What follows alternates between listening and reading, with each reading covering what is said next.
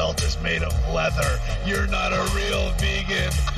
Let the match fat. You haven't been beat up properly. Woo!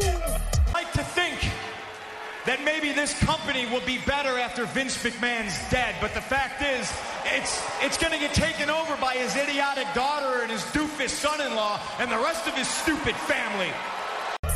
Yes, sir, we promised you a great man tonight. Last hair, Andre, the Giant running left. My God, what a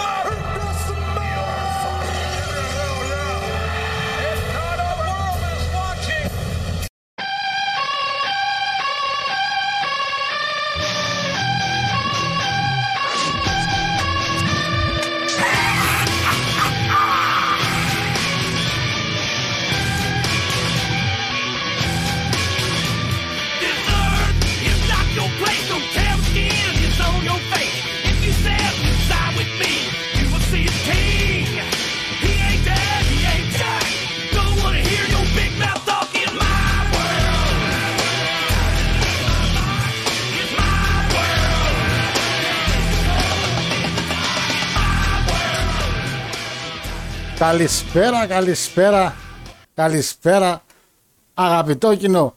Καλησπέρα, καλώς ήρθατε σε μια ακόμα εξαιρετική εκπομπή γίγαντες του κάτω στις 8 2022. Τέλος πάντων, ε, καλησπέρα, καλησπέρα. Το σοβαρό ζήτημα γιατί τώρα μιλούσα με τον Παναγιώτη πριν ανοίξουμε και τι έλεγες Παναγιώτη μου ότι όντως μεγάλη παράγκα έτσι. Το, το, το λες και εσύ μόνος σου. Το λες, έφυγε ο Παναγιώτης. Παναγιώτης έφυγε. Έλα, ρε Παναγιώτη, ένα opening θέλω να κάνω. Πού πήγε, Πού πήγε, πα... Έλα, ρε Παναγιώτη, εντάξει, δεύτερη φορά που το κάνει. Πού πήγε, Πανάγο, ε, Πανάγο. Παναγιώτη, έφυγε ρε. Έφυγε τα παράτησε μας, δεν άντεξε τη συζήτηση. Πανάγο, πού είσαι ρε; Έλα ρε, μια πλάκα έκανα, έλα ρε. Παναγιώτη, έλα ρε, εντάξει, μια πλάκα έκανα, εντάξει, θα κάνουμε εκπομπή ρε φίλε, εντάξει, οκ. Γιατί εξαφανίστηκες; Γιατί έφυγες; Γιατί το ίντερνετ μας κάνει τζιριτζάν. Ναι. ναι. Λοιπόν, ε, τον Πανάγο, ρε. Ε, το εξαφανίστηκε ο Πανάγος. Δεν ξεκινήσαμε και έλεγα στα παιδιά, έλεγα, πες μια καλησπέρα καταρχήν. Ε, Καλησπέρα, τι κάνετε, ξεκινήσαμε; ε, ναι, ναι, τους έλεγα που με έλεγες τώρα στο διάλειμμα που ήμασταν έτσι μαζί και με έλεγες ότι ναι, είναι Γιώργο είναι παράκα και είναι ντροπή αυτό. Και. ε, Α, Εντάξει, ξέρεις καλύτερα. Οπότε έλεγε ρε παιδί μου όλα αυτά. Το Πάλι, ξύ- σου, σου έχω πει ότι ούτως ή άλλως δεν είναι πρόβλημα. Το να ακούς φωνές δεν είναι πρόβλημα. Το να βλέπεις ίσκιους είναι το πρόβλημα. Εγώ μαζί σου, Παναγιώτη, που έλεγες και κρίμα και παράγκα και ντροπή και θα φύγετε κι εσείς μαζί από το πρωτάθλημα. ε, Εγώ χαίρομαι. Εγώ χαίρομαι που συμφωνείτε μαζί μας. Να φύγετε, να φύγετε, να πάτε αλλού. Θα πάμε, ρε, θα να δω πάμε, που θα πάτε όμως. θα πάμε σε αυτή την ε, Ανταρκτική Λίγκα, πώς λέγεται. Πού είναι αυτή; Ποια είναι αυτή η Ανταρκτική Λίγκα. Την Ανταρκτική ίσως. Αδρια, αδρατική, πώς τη λένε, τι είναι, έγινε σε αδράνεια; Α, Κάτσε ρε, στο μπάσκετ δεν είναι αυτό. Δεν ξέρω, ρε Παναγιώτη. Καλησπέρα στον κόσμο. Λοιπόν, λοιπόν καλησπέρα, καλησπέρα. Θέλω λίγο να μου πείτε πως είμαστε από ήχο και από ανάλυση, γιατί ταυτόχρονα τώρα τραβάω και για το Spotify. Πρώτη φορά τα κάνω ταυτόχρονα. Οπότε θέλω να δω, παιδες, εάν είμαστε OK από την ανάλυση. Άμα είναι να κόψω το Spotify και να την έβασω μετά. Αυτά. Λοιπόν, ε, καλησπέρα και πάλι. Είπαμε, μπήκαμε στον Νοέμβρη μας, πάρα πολύ όμορφα και ωραία. 8-11 Έχουμε έρθει από μια πάρα πολύ ωραία και δυνατή Αραβία. Νομίζω σε σεβαστά επίπεδα, Παναγιώτη μου, για δεύτερη φορά. Το WWE. Καλή ήταν. Καλή ήταν. Ε, και φυσικά το πιο ευχάριστο από όλο ότι κάτσαμε με τον Παναγιώτη 6 ώρα το απόγευμα. Ανθρώπινη ώρα, ανθρώπινη κυριολεκτικά. Να δούμε την ησυχία μας ένα show το οποίο ε, εντάξει, πολύ διαφορετικό να βλέπεις ένα show 6 με 9 και αλλιώς να το βλέπεις Παναγιώτη μου 12 με 7 το πρωί που είχαμε φάει μια WrestleMania και ήμασταν στο main event με τα κεφάλια κάτω. Λοιπόν, ε, παιδες, καταρχήν Έχουμε, κάνει, και, έχουμε κάνει και χειρότερα έτσι. έχουμε κάνει ταξίδια για 7 ώρες, ναι, ισχύει. Άϊπνοι, έτσι, όλη τη μέρα. Με Αθήνα! WrestleMania δηλαδή, εντάξει. Νομίζω είχαμε δει στην Αθήνα την πιο μεγάλη WrestleMania, ήταν 33 νομίζω, που κράτησε 7 ώρες. Δύο ώρες πριν Ναι, show και φύγαμε γύρω στις 7.30-8 η ώρα το πρωί. Είχαμε φύγει. τώρα το πρωί. Δηλαδή, Ουσιαστικά ξεκινήσαμε για wrestling από τις 9 το πρωί και γυρίσαμε 9 το πρωί πάλι την επόμενη μέρα στη σπίτια μας. Το 17 ήταν όταν ε, ξαναγύρισαν οι Χάρντι που είχαμε τότε εκείνα τα 33. ωραία τα σκηνικά στο. 33. 33. Ε, 33, 33. 33. Ωραίε μέρε, ωραίε μέρε. κάτι καφέδες, κάτι, Λοιπόν, ε, όπως κάτι περίεργες καταστάσεις. πρέπει. Αυτά είναι dark, είναι dark side of the cats. Είναι αυτά ή όχι; είναι dark side of the cats. είναι ιστορίες για κάμερα και συνέντευξη. Πρέπει κάποια στιγμή αυτά να τα. Λοιπόν, ε, παιδιά, όπως βλέπετε, δεν είμαστε αυτή τη στιγμή και στο στούντιο δεύτερη φορά. Η αλήθεια είναι αυτή τη φορά μας την έκανε ζημιά η Vodafone, η οποία κάνει εργασίες και εννοείται πως όλα τα τίμια συνεργεία της Ελλάδα που σέβονται τον εαυτό τους κόψαν καλώδιο. Και δεν έχει γενικά το ραδιόφωνο εκπομπές τώρα, οπότε αναγκαστικά κάναμε το σπίτι. Και θέλω να πω, επ' ευκαιρία τώρα, γιατί ξέχασα να το πω και εσύ Παναγιώτη. Δεν σε βλέπω. Γιατί δεν με βλέπεις; Α, ε, γιατί άλλαξες πάλι τα παραθυράκια. Είναι τα παραθυράκια πάλι.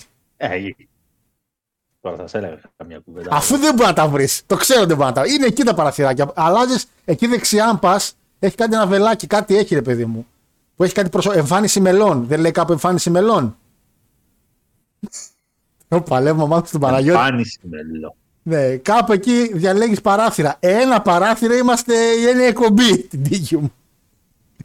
Πω, πω, πω. Έλα, ρε, τα λεπόρια. Λοιπόν, ε, να δηλώσω επίσης, Παναγιώτη μου το λέω και σε σένα τώρα γιατί τώρα θα το μάθεις εσύ. Ε, την άλλη εβδομάδα, εάν είναι εύκολο, η εκπομπή θα μετατεθεί για την Τετάρτη. Εσείς οκ; Την άλλη εβδομάδα, την Τετάρτη, πόσο έχει ο μήνας, 16. 16 του 11. Θα σε γελάσω. Θα με γελάσεις. Τέλος πάντων, Τρίτη δεν μπορούμε να κάνουμε με τίποτα. Τι συγγνώμη, παιδιά. Εντάξει. Ε, ούτως, Μπράβο. ή- ούτως ή άλλως έχουμε preview Full Gear την άλλη εβδομάδα, οπότε ούτως ή άλλως Τετάρτη, οκ. Ε, απλά παιδιά αναγκαστικά θα γίνει Τετάρτη. Τώρα με Παναγιώτη θα δούμε αν θα είναι και Παναγιώτη μαζί, αλλά παιδες αναγκαστικά θα πάω για Τετάρτη προσωπικά. Το λέω τώρα, θα το πω και στο τέλος. Για να το θυμίσουμε στα παιδιά. Επίσης, είπαμε, μας ακούτε και στο Spotify, το link είναι από κάτω. Όταν τελειώσει η εκπομπή, ανεβαίνει η εκπομπή εκεί πέρα. Μας ακούτε και newsmakedonia.gr, νομίζω αυτή τη στιγμή. Νομίζω και εγώ έχει κάνει τα κουμάτα της. Και πάμε και στο chat να το καλησπερίσουμε, γιατί Παναγιώτη μου σήμερα έχουμε ταξιδάκι. Πηγαίνουμε Αραβία, έχουμε ΣΜΑΚ Ελλάδα και έχουμε και ο Elite, το οποίο έκανε την εμφάνισή του Παναγιώτη μου ένας κύριος, ο οποίος άμα τον βρω στο δρόμο έχει φάει μπουνιά. Ο κύριος Τζεφ Τζάρετ. Ο κύριος Τζεφ Τζάρετ. Γιατί, ρε, τι, τι θέμα έχεις, τι, τι ζόρι έχεις με τον Τζάρετ. Για πες. Τι θέμα να έχω, ρε Τι σε Παναγιώτη. βάρε. Τι σε έκανε ο Τζεφ Τζάρετ. Καταρχήν κάτι άνοιξες τώρα. Κάτι, άνοι- κάτι πήγες να ανοίξεις. Κάτι έκανες. Με βρήκες; Κάτι προσπαθώ να κάνω εδώ. Πας και σε εδώ. Γιατί δεν ανοίξεις το Κάτι YouTube, μου. το YouTube, ρε Παναγιώτη; Στο κινητό. Στο κινητό, βάλω το εκεί. Να το ανοίξεις το YouTube. Λοιπόν, ε, αλλά πριν πάμε, Άνια, άνια. πριν πάμε σε όλα αυτά, πάμε chat. Να δω τα μηνύματα έχω ανοιχτά. Τα έχω. Τα έχω, ωραία. Λοιπόν, ε, καλησπέρα Φιλάλεξ, καλησπέρα Μαρίνο, καλησπέρα Ρεσιλμάνια. Ρεσιλμάνια, ο οποίο μας έστειλε και άλλα μπλουζάκια. Να πούμε, να δηλώσουμε. Έχουμε ένα αυτό που φοράω ήδη. Τώρα δεν μπορώ να σηκωθώ κι άλλο, να ξέρεις με την καρέκλα φαινομένος. Και έχουμε και μπλουζάκια γίγαντε του Cuts, τα οποία τα άφησα επίτηδες εγώ προσωπικά τουλάχιστον, να τα φορέσουμε όταν θα είμαστε στο ραδιόφωνο για να φαίνεται σε όλο το. μμμ. Ευχαριστούμε πάρα πολύ το φίλο για τα μπλουζάκια και φυσικά μας αρέσουν τα γίγαντε του Cuts. Να δούμε πώς θέλει να κάνουμε μια μάζοξη να πάρετε κι άλλοι, άμα θέλετε. Καλησπέρα, φίλε Θανάση. Καλησπέρα, λέει στους τεράστιους. Είναι καλός ο Λόγκαν τώρα. Επίσης, Γιώργο, ισοπαλία, σαν ήταν, θα έλεγα εγώ. Θανάση μου, ποια ισοπαλία; Κερδίσαμε 4-0. Ποια ισοπαλία; Για την παράγκα. Για την τροπή. Ξεφτύλα είναι αυτό το πράγμα. Δεν υπάρχει χειρότερο πράγμα να είσαι ως την Theory και Παναθηναϊκός αυτή την περίοδο. Δεν υπάρχει χειρότερο πράγμα. Λοιπόν, καλησπέρα στην παρέα. Λέει μετά από ένα δυνατό Σάββατο Μαραβία και μετά στα καπάκια λέει πάρτι για εθλίων μου. Ε, πάμε δυνατά για Αργία Αραβία. Αναστασία μου χρόνια πολλά για να θηλιάσου νομίζω. Σε είπαμε χρόνια πολλά, ή είμαστε γαϊδούρια. Και το ξεχάσαμε τελείως. Δεν ξέρω, δεν θυμάμαι αν σε είπα. Γιατί είμαι και γαϊδούρη σε κάτι τέτοια, να ξέρεις. Ε, εδώ σήμερα τώρα θυμήθηκα ότι γιορτάζει ο πατέρας μου. Μιχαήλ δεν έχουμε σήμερα. Μιχαήλ Άγγελο. Ναι, ναι. Να πάρω τον πατέρα μου. Μιχάληδες Τάζουνε, ε, Γαβριήλ, Ταξιάρχης, Άγγελος. Άγγελος, Αγγέλα. Χρόνια πολλά στο Μάριο. Μάριο, χρόνια πολλά, αγόρι μου, χρόνια πολλά. Είναι Αγγελικούλα. Ο γι' Μάριο αυτό. γιατί; Είναι Αγγελικούλα. λοιπόν, καλησπέρα αδέλφια. Κα- Καταφωνή. Καταφωνή. Συγχαρητήρια στην Πανάθα. λέει. Βλέπεις, βλέπεις πώς του άξιζε πριν διαβάσω το μήνυμά του αυτό που έμενε να πάθει. Αφού είναι τέτοιος. Ε, Άιτο δεν παίρνει όμως, λέει, έχει το δικέφαλος. Α, καλά, ε, έχει πιει ο Μάριος. Καλησπέρα στην παρέα, λέει. Ο εφιάλτης μας έγινε πραγματικότητα. Ντακότα μπήκε στο War Games. Καλά. Α να τα μόνο Ντακότα. Καλησπέρα σε όλους, λέει. Άλλο ένα άτομο που τρώει αυτή εδώ την εκπομπή και η λίστα συνεχίζεται. Ο φίλος λέει ο Ντίνος για το Neston Theory που λέγαμε το που λένε και αυτά. Ρε, ρε, δώστε λίγο, δώστε. Επειδή θα πάμε στο Neston Theory, να σας πω δύο λόγια για τον κύριο Theory που αμέσως βγήκατε όλοι τον Θάβιο Γαμπρός και τον Θάβιο Γαμπρός. Βρε, storytelling ρε, πότε θα μάθετε ρε και στο Impact. Ε, στο Impact λέω, στο γενικά. πότε θα μάθετε storytelling. Λοιπόν, καλησπέρα μορφάντρες λέει, με βασιλιά Ρόμαν στο θρόνο και YouTubers καλύτερους παλαιστές από άλλους που το κάνουν καριέρα. Γιώργο μου, 100% σύμφωνο με βρίσκεις. Indie παλαιστές και έχω παλέψει Ring of Honor και έχω κάνει φαντάρος στε- τέτοιο. Ε, πού είναι τα σύνορα ρε, όχι Εύβοια, πώς λέγεται πάνω δεξιά. Εύρο. Και έχω κάνει φαντάρο στον Εύρο και έχω παλέψει Ring of Honor και CZW και στα τέτοιας. Logan Paul, τρία ματσάκια στις καθάριση. Καλό στα 3-0. Καλησπέρα φίλε Ναι. Γκρέκ, καλησπέρα Μπίλι. Άμα κάθε, άμα κάθε τρία μάτς είναι να μένει για τρεις μήνες έξω, Η αλήθεια είναι ότι λίγο, λίγο Μαρσέλο έγινε η δουλειά. έγινε λίγο. Ε, δεν άντεξε την παράκα πα- και έφυγε ο Πανάγος, λέει. Ισχύει, φίλε. Δεν την άντεξε. Ρε, δεν αντέχεται αυτό το πράγμα. Αυτή η βρωμιά του ποδοσφαίρου που δημιούργησε ο Παναθηναϊκός δεν αντέχεται δηλαδή. Αφού έψαχνα την προηγούμενη εβδομάδα, λέγαμε την Παναγιώτη, έψαχνα για τη Χούντα που σας είπα. Και το να ψάχνεις για τη Χούντα και να παίρνει πέναλτι ο Παναθηναϊκός ήταν πολύ αλληλένδετα. Και λέω πώς τι ξανά έχουμε Χούντα, τι έγινε; Αλλά άντε τώρα. Λοιπόν, καλησπέρα σε όλους. Λέει Triple H, ευχαριστούμε για όλα. Κάθε φορά ο φίλος. Ο Τζον Άι. Κάθε φορά. Ευχαριστώ. Έτσι, φίλε μου, πρέπει. Κάθε μήνυμά σου να είναι έτσι. Καλησπέρα σε όλη την παρέα, λέει ο Λέκο. Έστω και με καθυστέρηση. Θέλω να σε ευχαριστήσω για την παρέα που μου κράτησε το podcast στο δρόμο για τη δουλειά. Καλή προσπάθεια που, επι, ε, που επιδέχεται διορθώσεις, λέει ο Λέκο. Φίλε Λέκο, εννοείται ό,τι παρατηρήσεις, μιας και μερικοί μας ακούν στο Spotify, εννοείται ότι τι στέλνετε να μπορούμε να τις διορθώνουμε. Πάντως είδα ότι πάρα πολλά παιδιά που ακούσατε εκπομπή στο Spotify της Τρίτης με τον Παναγιώτη που κάναμε, την έχετε κατεβασμένη κιόλας. Δηλαδή ένα 78% την είχε κατεβάσει. Και αυτό είναι πολύ καλό που σημαίνει ότι την ακούτε κάπου αλλού, δουλειά, τέτοια, δηλαδή κάτι τέτοιο. Είναι πολύ τιμή, ευχαριστούμε. Πανάγω γύρνα πίσω στο τηλεφώνα. Έλα μου, ρε, γύρισε κρινιάριδες. Καλησπέρα, φίλε Ράιζ. Ε, η Παναγιώτη γύρνα πίσω, το παιδί είναι πιωμένο. Είναι εκεί που έχει κλείσει η κάμερά σου, ρε. Εντάξει. Εντάξει. Ε, μπλούζα Arsenal είναι αυτή. Πάω να ακούσω από ραδιόφωνο χωρίς εικόνα. Δεν του άρεσε του Μάριου. Κοίτα, Μάρια, η αλήθεια είναι ότι ήθελε ρε παιδί μου να βάλω μια μπλούζα του Ολυμπιακού. Δεν βρήκα μπλούζα, δεν έχω τέτοιο πράγμα στο σπίτι, αν είναι δυνατόν. και βρήκα το πλησιέστερο σε ερυθρόλευκο. Μετά θυμήθηκα κιόλας ότι ε, μεγάλο Αρτσενάλε έριξε και ένα καλό φιστίκι στη Τζέλσι. Και λέω, κάτσα να βάλω την Arsenal. Αυτό τώρα γιατί μου το θύμισε, ρε Πούστη. Αυτό τώρα γιατί μου το θύμισε τώρα. Γιατί αυτός είναι και ο βασικός λόγος για τον οποίο έβαλα τη συγκεκριμένη φανέλα σήμερα. Και το έχω ξεχάσει το μεταξύ. Με όλα αυτά που γίνανε, το είχα ξεχάσει. Να ήταν μόνο η Arsenal βασικά φέτος. Μας παίρνει παράγκα. Όλη, όλη η Premier League μας παίρνει. Ε, καλησπέρα. Προσπαθώ να χωνέψω το Athens Screwjob, λέει ο Τζόρντε. Πες τα αγόρι μου. Athens Screwjob. Άθ- Αν ήμουν ο Μπρετ Χάρτ και έβλεπα αυτόν τον αγώνα, θα έλεγα Χριστέ μου αναμνήσεις. Για Ε. ποιο μάτς; Για το Παναθηναϊκός Ολυμπιακός. Α, Για το Screwjob που έγινε, μάλιστα. που δεν υπήρξε κανένα πέναλτι και ο άλλος έξω από την περιοχή έδωσε πέναλτι. Εντάξει, δηλαδή. τέλος πάντων, Είναι βρωμιά αυτό, εντάξει, είναι καθαρή βρωμιά. Δεν είναι κάτι. Εντάξει, είναι βρωμιά. Κύριε Παναγιώτη, δεν γίνεστε ίον για 5 λεπτά μέχρι να ξεσουρώσει ο Γιώργος με αυτά που λέει. Εντάξει, πονεμένη η ιστορία. Τι να σας κάνω, εντάξει, πονεμένη. Ε, Γιατί είμαστε πονεμένοι; Πονεμένη η Βάζελη, τι γιατί πονεμένη. Εγώ δεν είμαι βάζελος. Εσύ είσαι πονεμένος γιατί με στην Τρίπολη έφερες χ. Γιατί εσύ τι έκανες; Άλογο.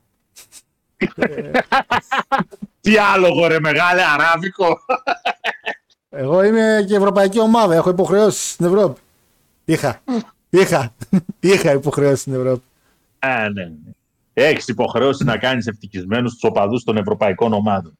Ε, Είναι και αυτό μια υποχρέωση. ε, Περιμένω να δω, λέει ο Μπρέι, ο Ντίνος λέει, γιατί όλο μιλάει και δεν βλέπω εξελίξεις. Καλά με τον Μπρέι. Γιατί ήταν η φάση που πήγαμε και κοιμηθήκαμε με τον Παναγιώτη Φτέρα το απόγευμα. Ε, πού ήμουνα; Καλησπέρα, έχω την ε, αίθουσα του σινεμά. Λέει σήμερα έχει Άμστερνταμ με Θεό Κρίστιαν Μπέιλ. Μέχρι να ξεκινήσει η ταινία όμως έχουμε γίγαντες. Κρίστιαν Μπέιλ και Άμστερνταμ. Πω, πω, δεν νομίζω να πήγαινα σινεμά, φίλε Νίκο, να δω αυτήν την ταινία. Να σου πω την αλήθεια. Αν και τώρα τελευταία μεταξύ μας σινεμά πάω μόνο για Marvel. Εντάξει, κατάπτυστος. Ή καμιά του παπακαλιάτη άμα βγάλει. Αλλά τέλος πάντων. εντάξει. Πιο κατάπτυστο. Πιο κατάπτυστο. Το χειρότερο πας. Γιατί ρε φίλε, Μαρβελάρα, Μαρβελάρα, εγώ το χειρότερο. Παπακαλιάτη εντάξει, εγγύηση. Άμα βγάζει, όταν βγάζει, όταν βγάζει, γιατί τώρα έχει μια σειρά στην τηλεόραση. Ε, Αραβία λέει, εκεί που θα ακούσεις λέει το This is awesome και Holy City σε παιχνίδι της Δακότα. Καλά, εντάξει, το κοινό γενικά της Αραβίας, παιδιά, μιας και μπαίνουμε σιγά σιγά στην Αραβία. Το κοινό είναι απέσιο της Αραβίας. Ε, απέσιο, τα λέμε απέσιο, απέσιο. Ε, ή, ή θα είναι μουγγί, τελείως μουγγί, ή θα λένε ότι να είναι. Δεν είναι. Ε, κάτσε να μην χάσω μερικά. Ε, καλησπέρα, καλησπέρα, καλησπέρα, καλησπέρα. Καλησπέρα παρέα λέει οι πρωταγωνιστές του wrestling για αυτό το μήνα. Jeff Jarrett και Logan Paul. Άντε να το εξηγήσεις αυτό σε κανένα που είχε πέσει σε κόμμα. Ε, Jeff Jarrett αγόρι μου είναι πρωταγωνιστής κάθε μήνα. Ε, χρόνια πολλά Μάριο. Μπράβο παιδιά, πείτε χρόνια πολλά στο Μάριο. Πρέπει να πείτε χρόνια πολλά στο Μάριο. Είναι λογικό, είναι, είναι προς τιμή του γιορτή σήμερα. Όλες οι αγγελικούλες. Μπράβο στο γαμπρό λέει που αναγνωρίζει το μεγαλείο του All Elite και αντιγράφει κυνηγητά με κάρτ και κινήσεις Hankman Page. Αυτά δεν μπορώ. Αυτό δεν μπορώ. Δεν μπορείς. Όταν εμείς κάναμε κυνηγητά με. Είναι, είναι η πραγματικότητα, είναι η αλήθεια. Όταν εμείς κάναμε κυνηγητά με κάρτ. Έτσι. Ας το μεγάλε, ας το καλύτερα εκείνο δεν θέλεις να το θυμάσαι, εκείνο το κυνηγητό μετά. Έκλεισε το ρεύμα. Κόντεψε να κάνε, κόντεψε, να διαλυθεί ολόκληρη η Στυλμάνια, κόντεψε να την αχτεί στον αέρα. Χώρια που κόντεψε να σκοτωθεί και ο τρόμας ο Ρέιβεν. Όπω δεν έπεσε στο κενό, στον Κιάδα μέσα. Ε, Γιώργο, υπάρχει περίπτωση στο Σύρι να σκάσει στη Βοστόνη η Σάσα Μπάνξ. Ναι, η αλήθεια είναι. Όλος παραδόξως υπάρχουν πάρα πολλά hints για return της κυρίας Σάσα. Και όλο λέμε ότι υπάρχουν και δεν τη βλέπουμε εν τέλει. Και η αλήθεια είναι το, το series είναι μια εξαιρετική πόλη και pay per view για να σκάσει με την κυρία Σάσα. Ε, είναι σπάνιες έως απειροελάχιστες φορές που σχολιάζω βιντεάκια στο YouTube. Είχε ένα συγκεκριμένο στο Ρεσλέμια το κανάλι, στο οποίο έλεγε ρε παιδί μου, ποιοι πιθανόν μπορεί να εμφανιστούν στην Αραβία. Ναι. Σαν εμφάνιση, παιδί μου comeback έκπληξη. Και πρέπει να ανέφερε 7 ή 8 γυναίκες.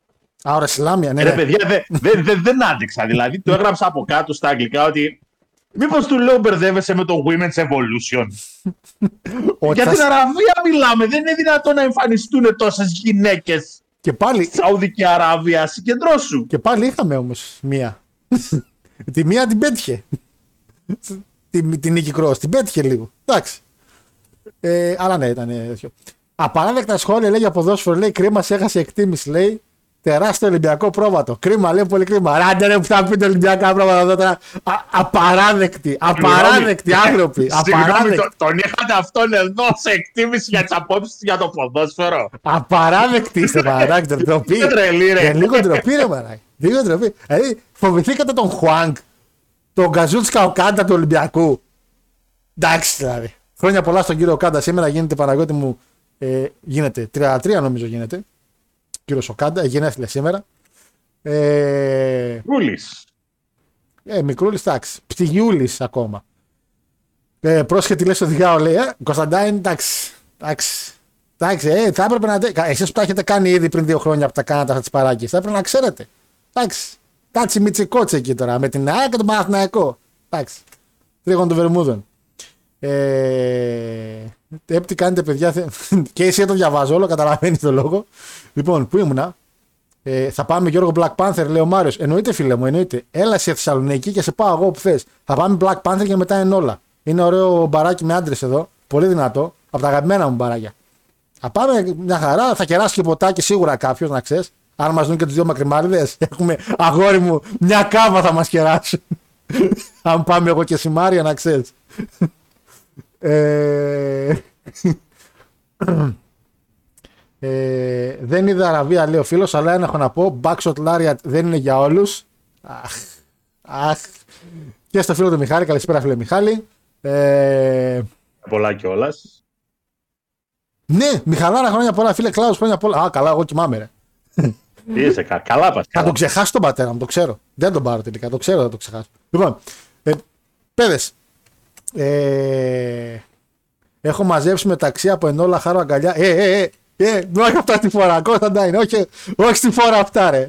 Όχι, μην γίνονται γνωστά αυτά τα πράγματα, ρε. τα λάδια ήταν επειδή ήταν παλαιστής.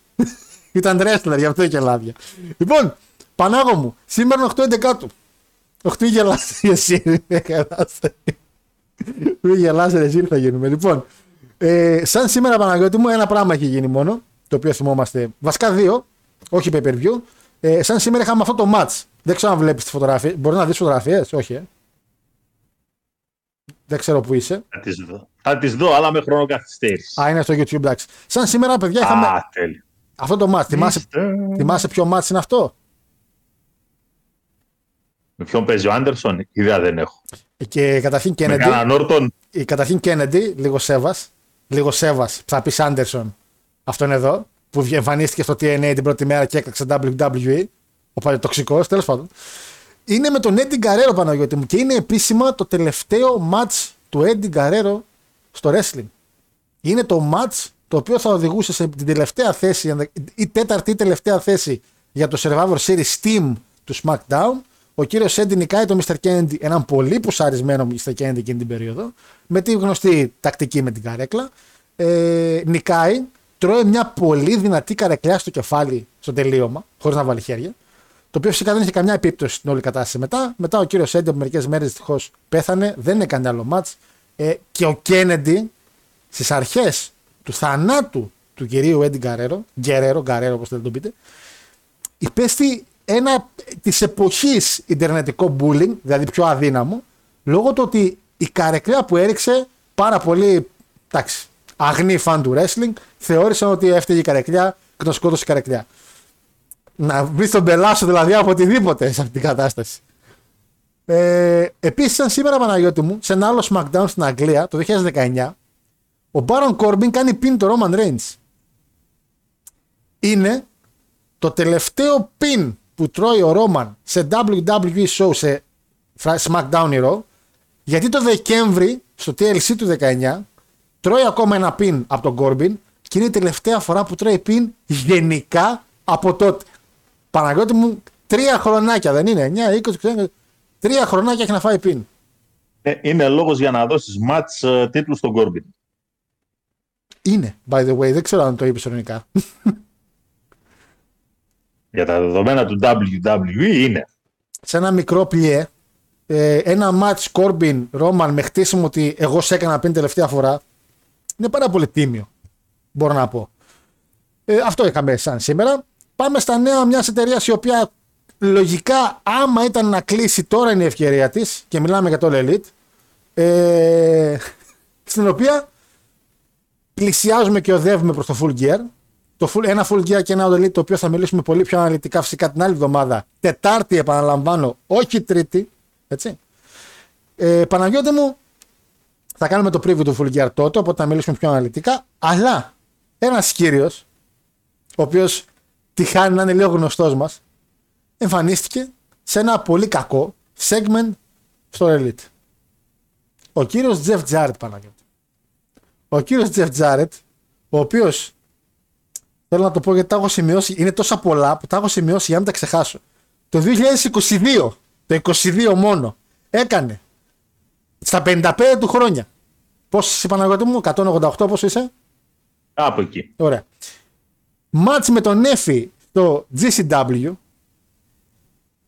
έγινε, WW, έγινε VP για τα live events στο WWE εμφανίστηκε στην Triple Mania εάν θυμάστε με τον Βαμπύρο για το Βαμπύρο μάλλον ώστε να κάνουν ένα μικρό έτσι segment με τον Βαμπύρο ήταν referee στο SummerSlam την επόμενη ακριβώς μέρα ήταν στο main event με τον Ric Flair στο τελευταίο match του Ric Flair και έγινε επίσης στο All Elite Director of Business Development. Ο τύπος εμφανίστηκε παντού εκτός από Ιαπωνία μέσα σε ένα χρόνο. Και σε κέρδιες θέσεις, όχι μαλακίες. Δεν είναι ότι άσε φέραμε να παίξε. Ερώτηση. είναι ο Τζεφ Τζάρετ ε, χωμένος από τον Triple H να κάνει ζημιά στο Elite. Λέει, στα ίσα τώρα. Δηλαδή, είσαι ο Τόνι Καν και λες ποιον θα φέρω, θα φέρω, το, θα φέρω τον Τζεφ Τζάρετ.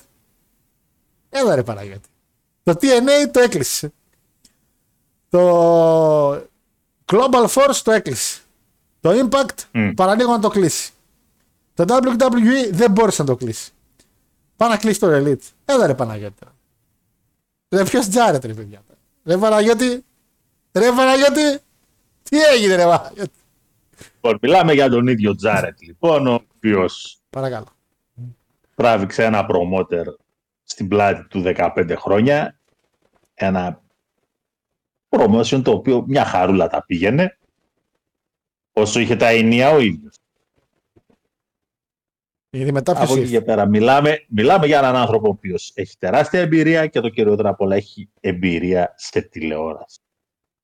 Ξέρει να κάνει τηλεόραση. Κάτι που ο κύριος Καν δεν έχει ιδέα πώς γίνεται μετά από τρία χρόνια. True. True. Η αλήθεια είναι αυτό. Άρα λοιπόν πήρε έναν άνθρωπο ο οποίος αν τον αφήσει να κάνει τη δουλειά που ξέρει να κάνει καλύτερα, έχει πάρει ένα χρήσιμο εργαλείο. Αν ο κύριος Καν τώρα θεωρεί με το τόσο μυαλό που διαθέτει και δυστυχώς μέχρι στιγμής μας έχει αποδείξει ότι δεν διαθέτει πάρα πολύ. Ομολογουμένως από όσο φαίνεται δεν διαθέτει πάρα πολύ.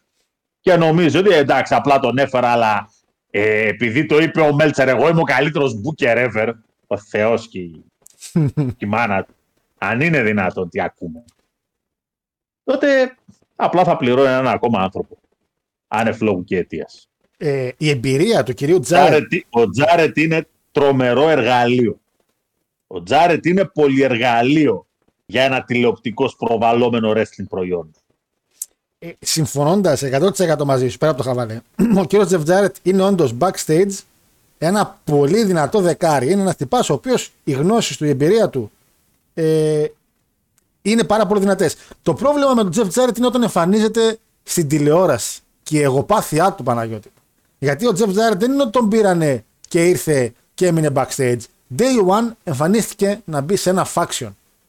Γιατί ρε, πα- αυτό είναι που με προβληματίζει με τον Τζάρετ, ότι είναι εξαιρετικός μέχρι να φανεί στην κάμερα. Όταν εμφανίζεται στην κάμερα είναι προβληματικός. Και δυστυχώς αυτό θα φανεί στην πορεία βέβαια. Αλλά δυστυχώς νομίζω ότι ήδη ξεκίνησε να είναι ε, χώνοντας ένα faction μαζί του και όλα αυτά. Δεν χρειάζεται να εμφανίζεται. Από όσο μας έδειξε με τον Μπαρμπαρίκ, ακόμα να παλέψει μπορεί. Αυτός κουβάλισε το μάτς, πλάκα κάνεις. Αυτός κουβάλισε όλο το μάτς. Έτσι. Μια χαρά μπορεί να παλέψει. Είναι εγωκεντρικός και δεν. Θέμα χρειάζεται- μικροφόνου ο Τζάρετ δεν είχε ποτέ. Όχι, εντάξει, είναι οκ. Απλά αυτή τη στιγμή, έτσι όπως είναι το All Elite, αυτό που έχει ανάγκη είναι ανθρώπους backstage. Όχι ανθρώπους μέσα στο ring. Τέτοιους έχει. Μπόλικους. Ε, είναι ο Τζεφ Τζάρετ ο Λάζαρος Χριστοδουλόπουλος του wrestling;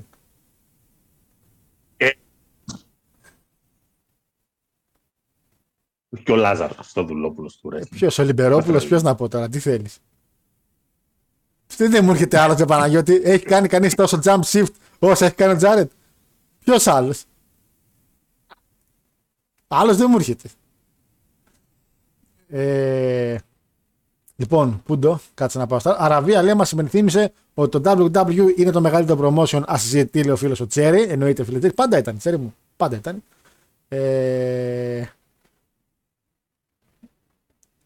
Που ήμουνα, ε, διακόπτω το μερίδιο της γίγαντη του Κάτς λέει για να μεταδώσουμε κομπή από τη θύρα 7. Μακάρι, φίλε μου, μακάρι. Πρέπει να βγει δικαιοσύνη εκεί έξω. Δεν μπορώ να ζω με αυτό με αυτό το παράπονο αυτή τη στιγμή. Ρε. Δεν μπορώ, δεν μπορώ. Ε, ο, τείχος, ο τύπος λέει έχει ξεχάσει τον πατέρα του και εμένα μου έχει ευχηθεί 6 φορές το πρωί. Χάσαμε, λέει ο Μάριος. Απλά μου κάθεται το αγγελικούλα. Αγα, το σκέφτηκα το πρωί στο αμάξι της δουλειάς και γελούσα μόνος σαν τον ηλίθιο. Και θα στέλνω μία, στέλνω δύο και δεν ξέρω γιατί. Απλά μ' άρεσε. Λοιπόν, ε, αν σκάσει ο CM Punk λέει WWE, λέει ο φίλος ο Μαχαίρας, με ποιον πιστεύετε θα έκανε ματσάρα στο ring και όχι σε τίποτα backstage. ματσάρα στο ring, ο CM Punk. Ε, Μμ, μμ. ε, με Logan Paul. Λόγια Πολ κιόλας. Logan Paul. Ναι, η αλήθεια είναι ότι φίλε με Logan Paul μόνο. Μπο- Δεν είναι για παραπάνω ο CM Punk. Δεν μπορεί. Ε, καλησπέρα φίλε Τζαβάρα. Γκαρέρο λέει φτάνει πια. Γκερέρο, όπως θέλω θα το λέω. Όπως γουστάρω εγώ το λέω. Εντάξει. Λοιπόν, Ρε μεγάλε, πώς το έλεγε όμορφα και χαριτωμένα η τέτοια να πούμε. Η, α, η Μελίσσα Σάντος να, μα, τι γλυκό στο Λουτ. Έτσι. From the Guerrero Mountains. Γκερέρο, μα- τι έχει και ωραίο, φο- Guerrero, τι ωραίο Guerrero. κορίτσι. Τι χρυσό κορίτσι Παναγιώτη μου. Ωραία φωνή, ωραίο πρόσωπο, μπουτάρες απίστευτες. Τι κορίτσα. ρε. Αυτά να Ε, ε, πάρεις. Brian Cage. Φίλε, γι' αυτό, γι' αυτό τον Brian Cage δεν τον απασχολεί καθόλου. Αυτό θα έλεγα Το τώρα, πώς ρε. το χρησιμοποιούν στο AW. Τι σε νοιάζει αν Εγώ- παίρνεις push. Πραγματικά και εγώ άμα την είχα αυτή η γυναίκα δεν θα με νοιάζει. Με ποιον θα με βάζα να παλέψω. Ε, ναι, ρε, Θα μπουζλά. χάσω να κερδίσω. Α κάτσω να χάσω από τον, από τον άλλο τον, τον κοντούλι να πούμε, τα Klein Mine. Ε, όταν ο Τζεφ Τζάρετ κανονίσει λέει All Elite House Show στο σεφ να δω τι θα λέτε λέει. Ε, ο Τζεφ Τζάρετ, άμα έρθει η Ελλάδα, ξέρεις τι να γίνει. Έχει να φύγει ντομάτα. Α, θα της πιάνει ο Μόκας με το χέρι του. Θα πηγαίνει να κάνει τον οντοφύλακα και να μην τον πετάμε ντομάτε. Τον αγαπάει. Multiverse of Jared λέει, είναι variant του ρε. Ο Λιμπερόπουλος του Wrestling λέει ο Μάριος. Μπράβο ρε, είδες, είδες, μπράβο ρε. Ε, φίλε Ντίνο, ναι. Θα πω στο τελείωμα της εκπομπής γι' αυτό. Μισό. Παρακαλώ. Τι είπε ρε παιδιά η μία καλύφα για το wrestling; Δεν... Δηλαδή η μία καλύφα γιατί να έχει άποψη για το wrestling; Έχει ξαναμιλήσει για το wrestling η κυρία Καλύφα, οπότε δεν νομίζω να ασχοληθώ σοβαρά με την κυρία Καλύφα. Υπάρχουν οι κοπέλες που κάνουν αυτές τις δουλειές, πρόσεξε, και είναι έξυπνες. Δηλαδή, έχω πετύχει κοπέλες που είναι και σπουδαγμένες και έξυπνες. Κυρία Καλύφα, Αλλά μια κοίτα, ούτως ή χαζομάρα. άλλως έχει δηλώσει ότι δεν έχει βγάλει και πολλά λεφτά από τις ταινίες τις οποίες έπαιξε. Ε, Πράγμα Πώς το οποίο φαίνεται η σημαίνει βλακεία ότι- της. Α, Με δεδομένο το πόσο δημοφιλής ήταν Ναι. και τι όνομα είχε κάνει. Μάθε από το Χόγκαν, Προφανώς, Μικλίτσα αν, δεν μου. έχει βγάλει, αν δεν έχει βγάλει λεφτά, ναι, προφανώς είναι ηλίθεια. Μάθε από το Χόγκαν, αγάπη μου γλυκιά. Δύο μπατσάκια στον κόλλο, δύο εκατομμύρια. Εννοείται. Λοιπόν, τι σα παρακαλώ. τώρα, Αλλά πείτε μας τι είπε η κυρία Καλύφα, γιατί δεν έχω διαβάσει. Δυστυχώς. Λοιπόν, και στα πάμε να κλείσουμε με το Elite. Βγαίνει σε λίγο καιρό το παιχνίδι του Elite Παναγιώτη μου και μπορείτε να το πάρετε δωρεάν. Παλιοκουφάλες. Γιατί στο Elite τα, τα παιδιά εκεί τα έχουν πετάξει όλα κάτω και λένε παρετούμαστε. Λένε βοήθεια, δεν παρετούμαστε λένε. Όσοι λοιπόν έχετε Xbox, αν έχετε το Game Pass, το παιχνίδι θα είναι ελεύθερα free τελείως για τους κατόχους του Game Pass του Xbox Day One παρακαλώ. Από την πρώτη μέρα κυκλοφορίας του. Αυτό είναι μια κίνηση τακτική ώστε να δουν φυσικά κάποιοι ότι έχει πολλά downloads το παιχνίδι. Φυσικά δεν πρόκειται να αποφέρει κέρδη για το παιχνίδι. Γιατί είχα μπει σε μια διαδικασία να ψάξω λίγο τι παίζει με το Game Pass του Xbox, γιατί έχω στον υπολογιστή, για το football, για το football Manager συγκεκριμένα, και γενικά οι εταιρείες το χρησιμοποιούν κάπως παράξενα. Εταιρείες όπως το Football Manager, παιχνίδια μάλλον όπως το Manager, που ξέρουν θα οικονομήσουν δις, δεν τους νοιάζει καν. Το All Elite για πρώτο game να βγαίνει στο Game Pass, το λες και λίγο ξεφτύλα. Δεν πειράζει. Όταν μου έχεις το CM Punk φάουλα παρτίδα, καλά να πάθετε. Χαίστηκα. Μπράβο. Προχωράμε Παναγιώτη. Ναι. Πάμε και στο ελληνικό μας show για να κλείσουμε από τα, τα περεμφερή Παναγιώτη. Πάμε στο ε, Ζεμακ. Ε, το οποίο ήταν Παναγιώτη μου ίδια μέρα, ίδια ώρα Μαραβία.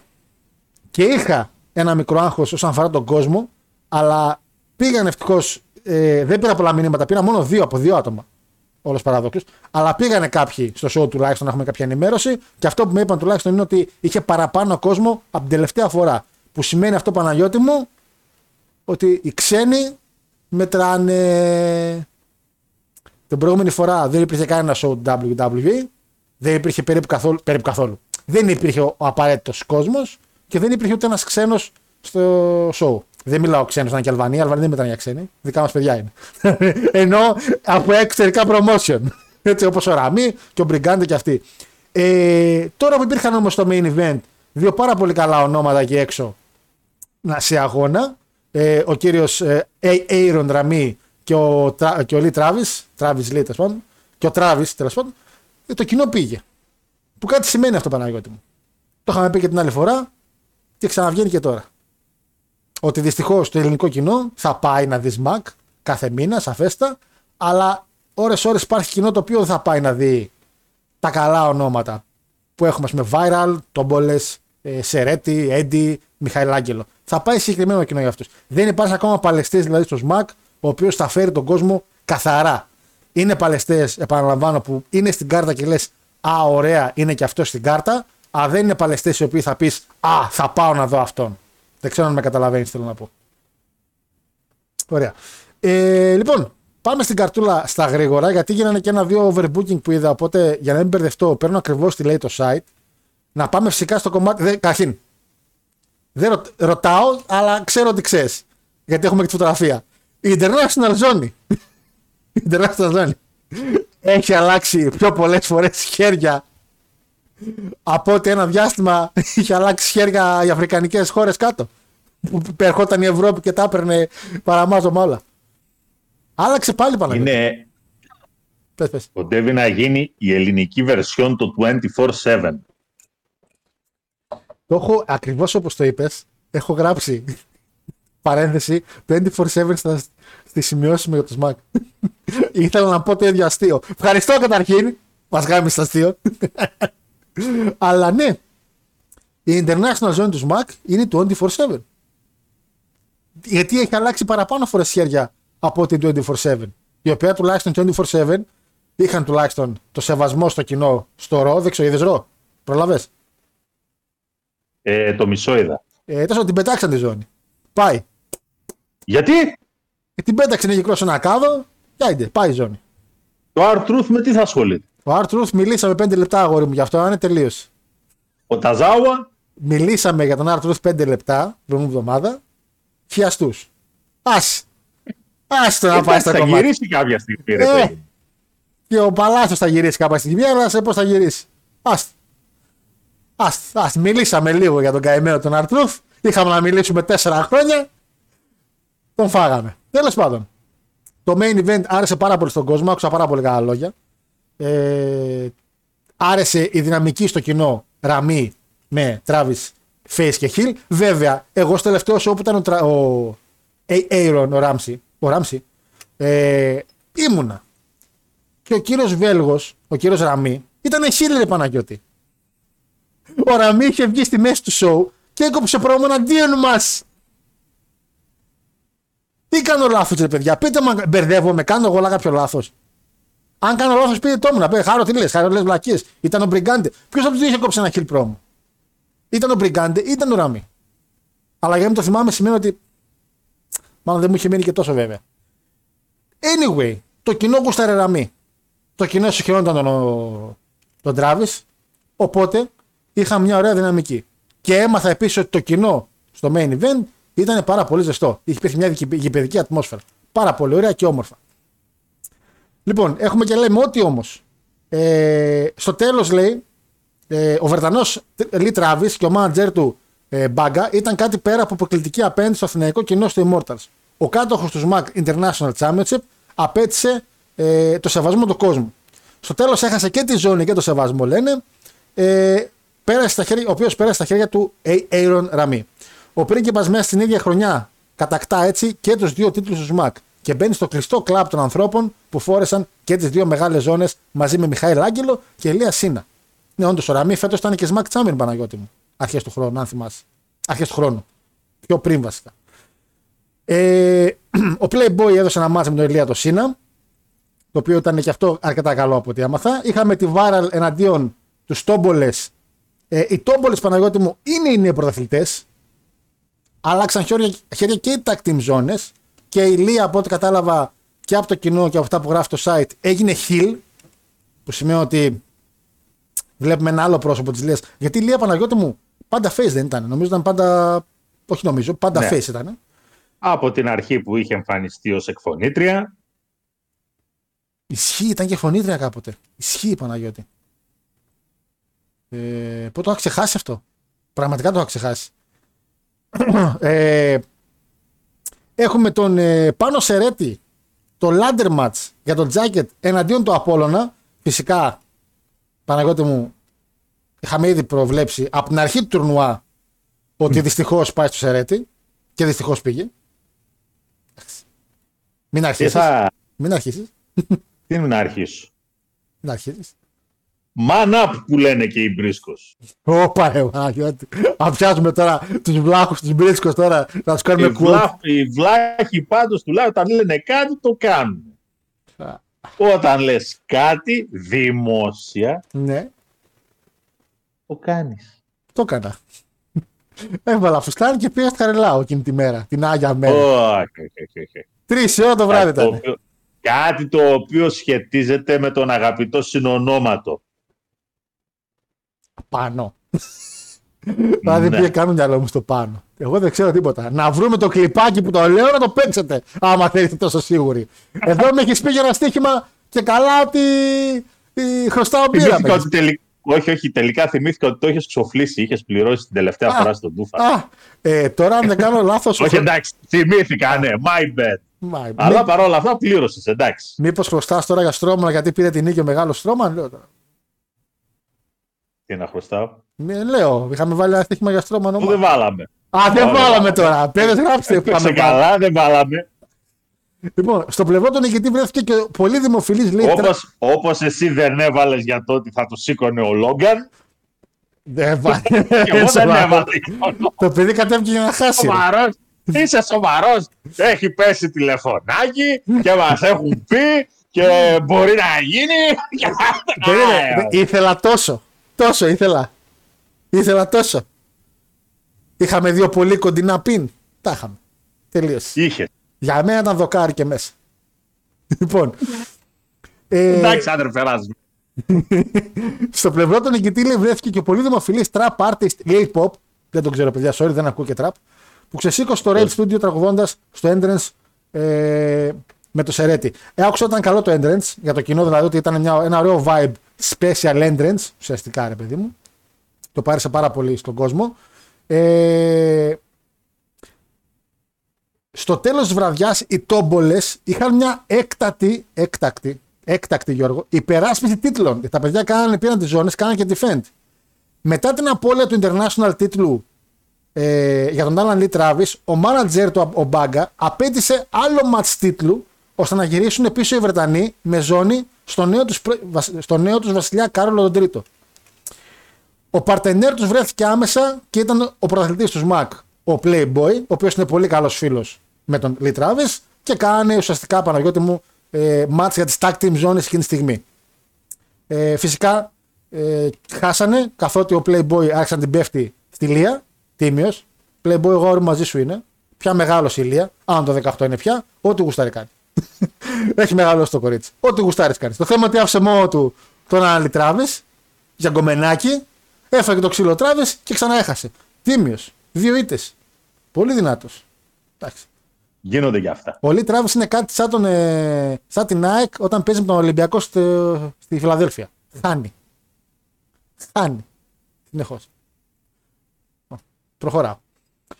Ε, η τιτανομαχία Χασάπ κύριο Πέρι ολοκληρώθηκε με το στρατηγό τους ΣΜΑΚ, τον κύριο Πέρι, να βάζει stop στους πνιγούς του Bloody Cleaver εδώ και τέσσερις μήνες και κέρδισε θέση Παναγιώτης με εδώ πέρα για το number one contendership. Αυτό ας πούμε είναι ένα αποτέλεσμα το οποίο με τον Παναγιώτη βλέπαμε την Αραβία και μου έρχεται μήνυμα στο κινητό που ήταν το report για το show.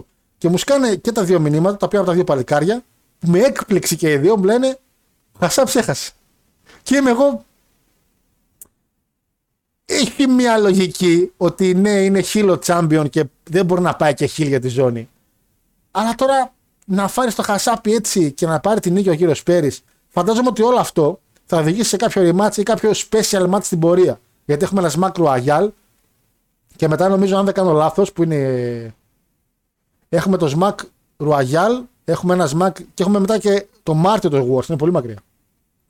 Μήπως κάνουν ακόμα ένα match στο Smack 64 να πάει ένα-ένα και κάνουν για την τριπλέτα ένα match στο Smack Wars κάποιο πιο special. Είναι η μόνη λογική απάντηση. Το θέμα είναι ότι ο κύριος Πέρις τώρα έχει match ζώνης και λογικά θα έχει match ζώνης στο Smack Royal. Οπότε είναι η μόνη Μάλιστα. λογική εξήγηση. Δεν ξέρω αν έχεις κάτι παραπάνω. Νομίζω ότι. Εμένα με άφησε Ο λίγο αυτό. στρατηγός, ο στρατηγός του ZMAK, ποιος το γράφει; Το ZMAK μέσα το γράφει. Το site. Εντάξει, οκ. Μμμ. Βέβαια, ο, Έγινε. στρα- ο στρατηγός του ZMAK δεν ήταν αυτός που ήταν heel και ήθελε να κλείσει το ZMAK πριν από ένα μήνα, δύο. Ε, είπα, εντάξει, οκ. Ε, έκανε μια εμφάνιση ο πατήρ Ιωάννης. Μεγάλη χάρη του. Ήταν σόκλειστος σε ένα κελί στο Άγιο Όρος να ανασυγκροτηθεί. Πασάκα μου. Την καλύτερη δουλειά έκανες. Λοιπόν, ε, και μετά εμφανίστηκε και ζήτησε άμεσα μάτς από τον Ninja για την Greek Championship. Ε, Λέγοντάς του κιόλας ότι θα σας κάνω λέει, έξωση από τον νίκο του Θεού. Ο πατήρ Ιωάννη θα πάει μια χαρά. Έχω να πω. Κάτι τέτοια τα γουστάρω. Λοιπόν, ε, ο Hacker πάλευε με τον Πάπο Παλίκαρο. Ξεκίνησε το match απευθείας, αλλά ο Hacker είχε ήδη κολπάκια από πριν. Εμφανίστηκε ο Hacker 6.0 να παρεύει στο match χωρίς να πάρει χαμπάρι διαιτή. Εντάξει, wrestling διαιτητές είναι, λογικό. Ε, και τον νίξε σε λιγότερο από ένα λεπτό. Χάνει ο Πάμπος. Ο Έντι Τσεπάι μπαίνει μέσα να μανουριάσει γιατί δεν του άρεσε η αδικία που έγινε και κατέληξε το μάτι σε ένα tag team. Ο Τσεπάι με τον Πάπα Παλίκαρο εναντίον του Hacker και του Hacker 6.0. Όπου ο χαμένος, γιατί κάναμε tag team εκείνη τη στιγμή, ο χαμένος θα έπαιρνε τη θέση νούμερο 1 και νούμερο 3.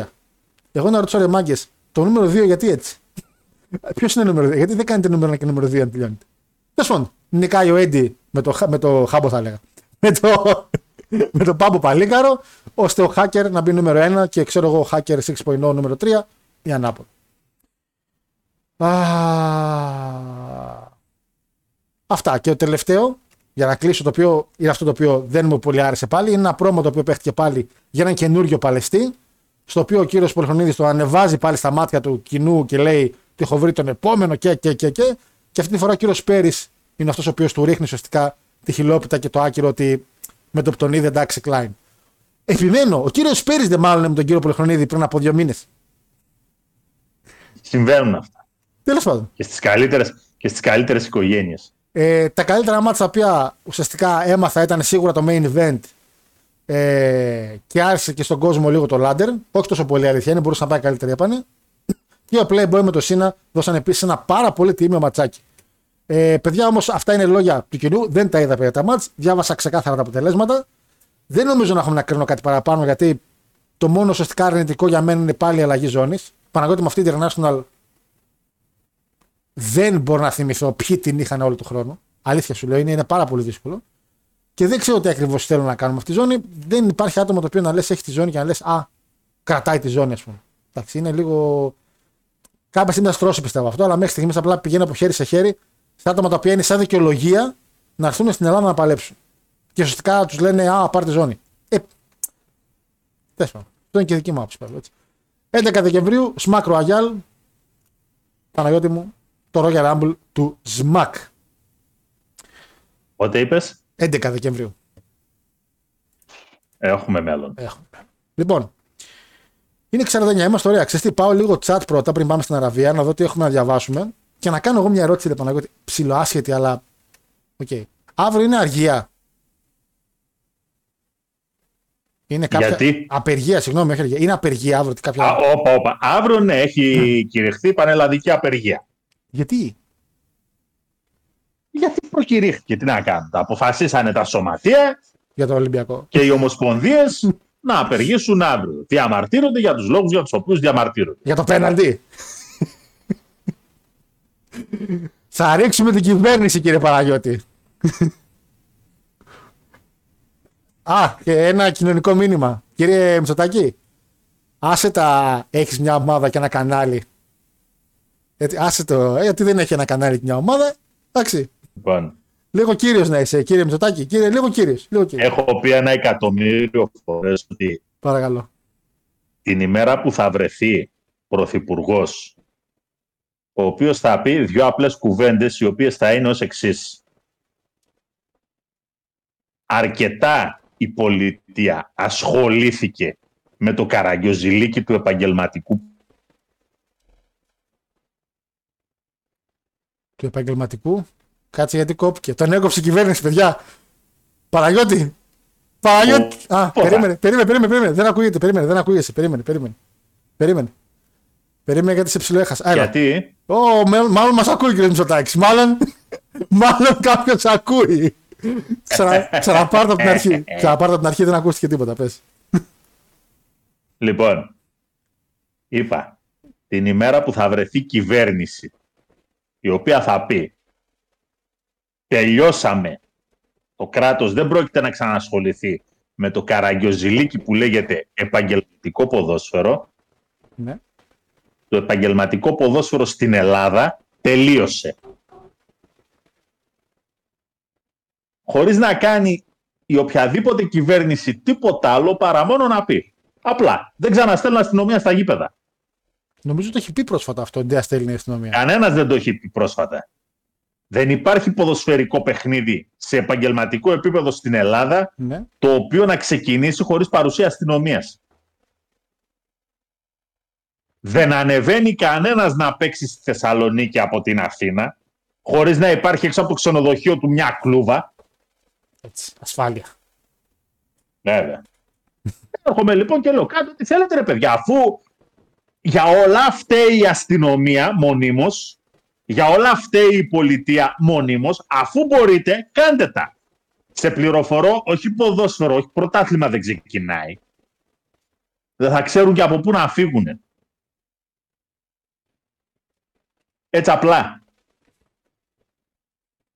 Γιατί πλέον εντάξει, αηδία καταντήσαμε.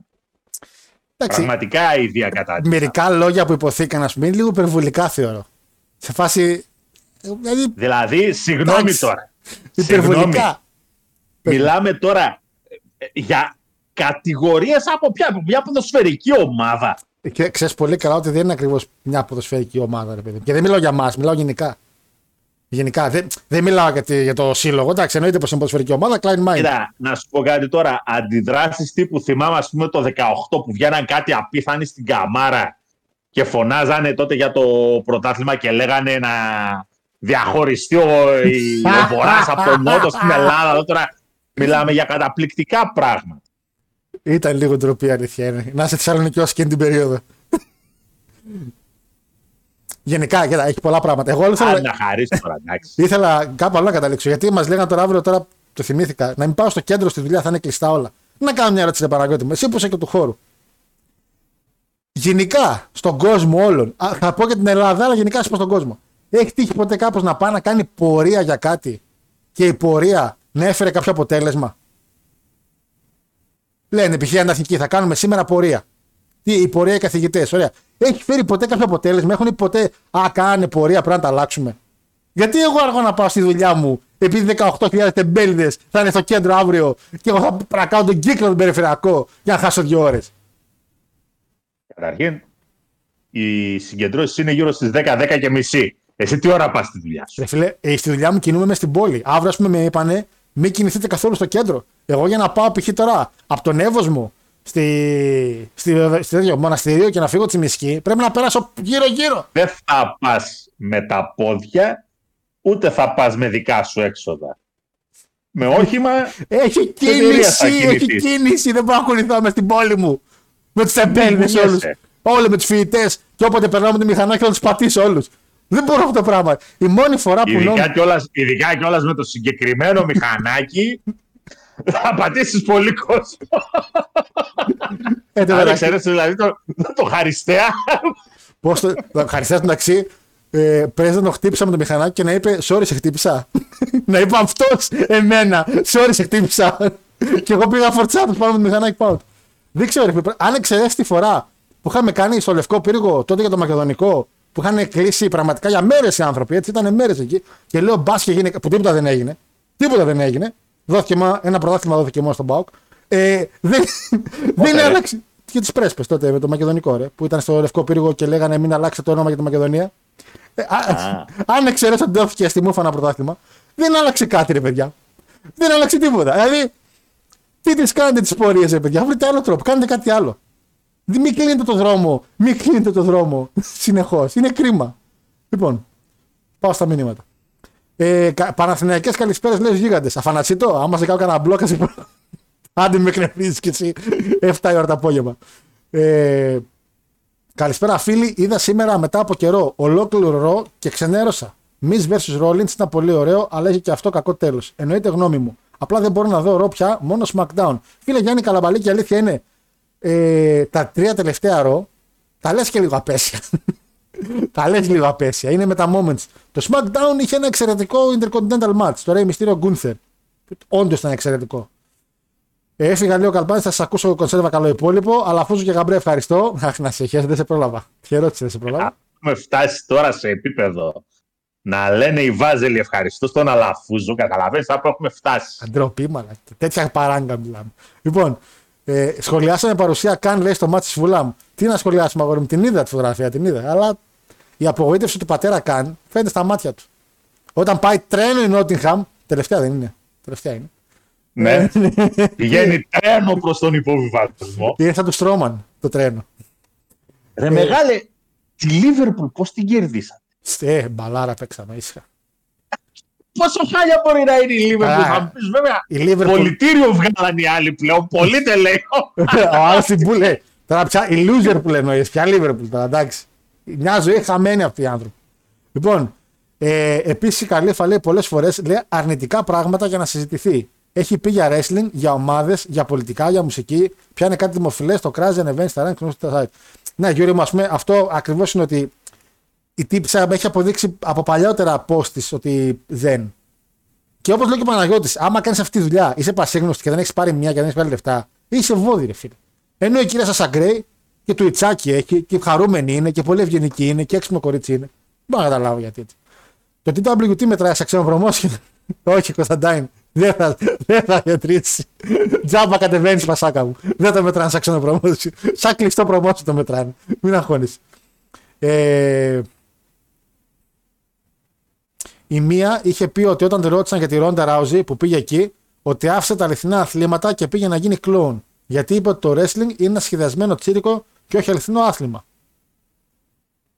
Μ, Οκ. Δεν είπε. Μάλλον ο τρόπος. Καλή μου, και αυτό που κάνεις εσύ είναι μια ταινία. Δεν είναι κανονικό σεξ. Τι Ναι. να κάνουμε τώρα; Τρου, τρου, δυνατός Τι Παναγιώτης. ακούμε, ρε, Δυνατός. Αν είναι δυνατόν. Και- Όταν, εντάξει, ναι, το, καλή μου, είσαι ένας μπετόστοκος και μπορούμε να καταλάβουμε όλοι γιατί δεν έβγαλες φράγκο. Πάμε παρακάτω. Α, Πολύ Ε. το παιδέψαμε με την κυρία Καλήφα. Ισχύει. Βέβαια και να πω και κάτι. Μην θίγεστε από το δεν είναι αληθινό άθλημα και είναι τσίρκο. Το wrestling έχουμε πει δουλεύει σαν τσίρκο και δεν είναι αληθινό άθλημα. Έτσι. Βέβαια, υπάρχουν κάποια locker room στα οποία πολύ ευχαρίστως θα την πετάγαμε μέσα να δούμε άμα το έλεγε αυτό εδώ το πράγμα, ποια θα ήταν η απάντηση του locker room. Θα την έδερνε μέχρι την Τακότα, ρε. μέχρι την Τακότα, κάνα την έδερνε. λοιπόν, το main event ήταν τόμπαλα αντίον Travis και Playboy. Ναι, ρε παιδί μου, το κανονικό main event Ρεβεντίκο ήταν το, το singles. Tag team έγινε μετά στη Σφίνα. Το main event ήταν ε, τέτοιο. Το επίσημο main event ήταν ε, ο Μπριγκάνι θα έλεγα. Ο Travis με τον ε, Άγγλο. Με τον Ραμή, με τον Άγγλο. Ε, όχι, πάει και ο Παλάσιος λέει, τον έπιασε στο στόμα του θεριστής. Άτσε φίλε Βασίλη, Μίλησα για Παλάσιο πριν το match και στο 18 έπαθε διάσημο. διάσημο. Ε, θλάση. Ας. Τον φάγαμε πριν το match τον Παλάσιο, φίλε κρίμα. Ε, ίσως ο καλύτερο ίσως όλων των εποχών λέει για Σερέτη, λέει ο Αρνοσάντο. Κοίτα, γενικά στο SMAC δυστυχώς special εισόδους δεν κάνουν πολλές. Οπότε αν κάνουν μία, φαίνεται εξαιρετική. Θα έπρεπε να κάνουν λίγο πιο συχνά θάρρο. Ειδικά και τα μεγάλα ονόματά τους. Και ειδικά και τα main event. Νομίζω μόνο ο Μιχαήλ Άγγελος κάνει κάτι το εξτραβαγκάντζα ώρε-ώρε. Γιώργο, το τηλέφωνο το έχεις πάρει από γνωστή χώρα από πει και το προμηθεύτηκες από τον κύριο Βαγγέλη; Λέει, δεν ξέρω. Εγώ βέβαια διάβασα, άσχετο. Διάβασα ένα άρθρο, δεν ξέρω τι ισχύει. Ότι ο κύριος λέει Καρυπίδη τον έβαλε να παρακολουθεί τον κύριο Μαρινάκη, γι' αυτό κάνει. Ότι είναι και καλά σπιουνό. Ισχύει αυτό. Δεν ξέρω, το διάβασα κάπου και το πήδηξα, δεν το έδωσε σημασία. Είναι ο Τζεφ Τζάρετ. είναι ο Τζεφ Τζάρετ ο πρόεδρος του Άρη. Δεν ξέρω. Δεν ξέρω, παιδιά. Ε, Κάτσε γιατί τα χάσα λίγο. Ε, και, και η International είναι και, είναι και παγκόσμια ζώνη, δεν είναι midcard. Καλά και τα Billy, δεν μπορείς να έχεις πολλές παγκόσμιες, δεν μπορείς να έχεις πολλές μεγάλες ζώνες. Η main ζώνη του SMAC είναι η SMAC Championship. Η International Intercon- είναι η midcard η Intercontinental. Όπως και η US είναι η Greek. Δεν μπορούμε να βάλουμε τώρα δύο μεγάλες ζώνες σε ένα promotion που έχει τέσσερις ζώνες. Δεν γίνεται αυτό. Παναγιώτη είσαι στη λίστα Predator. Predator, συγγνώμη. Ισχύει. Ε, απλά γιατί τυχαίνει να του θυμάμαι για φέτος, ο Καρύμ την έχασε από το Σίνα, που την έχασε από Κωστίκα, που την έχασε από Σπάρτακο, που την έχασε από Φούλτον, που την έχασε από Τράβης και τέλος Ραμή. Ξέρεις τι μου θυμίζει αυτό, Αντώνη; Πήρε Τι- το φι... Που πήρε το φιτίλι Αυτό. μέσα από το καντήλι, που Ντίλι, έφεγε ντίλι. και κένταγε η κόρη το μαντίλι. Ντίλι, ντίλι το καντήλι. Πω- δεν ξέρω πώς θα πιάσουν. από... δεν ξέρω πόσοι θα πιάσουν το reference. Αλήθεια, δεν... με αγχώνει το πόσοι θα πιάσουν το reference. Ε, Χάρο, μείνε στο wrestling, ρε. Οι πορείες έχουν αλλάξει πολλά πράγματα. Όχι όλες, αλλά πολλά νομοσχέδια έχουν πάρθει πίσω λόγω διαδηλώσεων. Στην Ελλάδα και στον κόσμο. Ένα πες μου. Πες μου, ρε Γιούρι μου, ένα. Πες μου ένα. Πες μου μία φορά που άκουσα εγώ ότι το μεσημέρι θα έχουν οι φοιτητές πορεία και άλλαξε κάτι. Που βγαίνουν για πορεία. Θεσσαλονίκη βγήκαν για πορεία. Ακούστε τα. Βγήκαν για πορεία. Θεσσαλονίκη οι φοιτητές. Για να μην υπάρχει, λέει, αστυνομία στα τέτοια. Μέσα στα πανεπιστήμια. Να μην υπάρχει αστυνομία. Και έκαναν στο καπάκι άλλη πορεία ότι υπάρχει μεγάλη επικινδυνότητα στα πυθίτα. Τα παιδιά είναι ζώα, ρε. Δεν μπορείς να βάλεις security στα πυθίτα. Ο security δεν είναι αστυνομικός. Δεν μπορεί να συλλάβει κάποιον, δεν μπορεί να πιάσει κάποιον, δεν μπορεί να σε προστατέψει. Ο αστυνομικός δεν θα πάει στο αστυνομικό, δεν θα πάει μες στο απειθήτα να πιάνει κόλλους από κοριτσάκια. Θα κάθεται ακίνητο, θα κάνει το δερβέναγα και θα κοιτάει από εδώ και από εκεί. Θα παίζει με το κινητό και άμα γίνει κάτι όμως είναι αστυνομικός. Ξέρει τι πρέπει να κάνει. Δηλαδή τι βλακίε ακούω, ρε Άρακα. Πορεία λέει για να μην υπάρχει αστυνομία. Πρέπει πάντα κάντε μάθημα. Πηγαίνει η Χριστιανά, πήγαινε μάλλον. Η σύζυγος να κάνει μάθημα και ερχόταν με 10 σακουλάκια κόκα που την την πουλούσαν οι πλανόδοι γύρω-γύρω. Πλάκα κάνετε. Ε, και απεργία λέει ο άλλος. Άντε ρε, θέλετε και απεργία, πάτε δουλέψτε ρε. Θέλετε και απεργία. Κάνετε αύριο απεργία. Φέρε τον κόσμο εκεί πέρα. Α να ρε, τε, διαμαρτυρηθεί. τεμπέλητε, πάτε να κάνετε απεργία. Απεργία γιατί να κάνετε; Πάτε δουλέψτε με την ησυχία σας. Κοίτα, Ε, καταρχήν, καταρχήν, έτσι, υπάρχουν τα υπέρ και τα κατά. Παρακαλώ. Εμείς τώρα καλή ώρα αύριο, Ναι. έτσι, που πάμε σε δυνατή έδρα, πολύ δυνατή έδρα, μεικτό ορκωτό δικαστήριο δηλαδή. Δυνατός. Αν κάνουν αγόρι μου απεργία οι δικηγόροι αύριο, 9.30 ώρα, γεια σας. Άρεσε. Βλέπετε.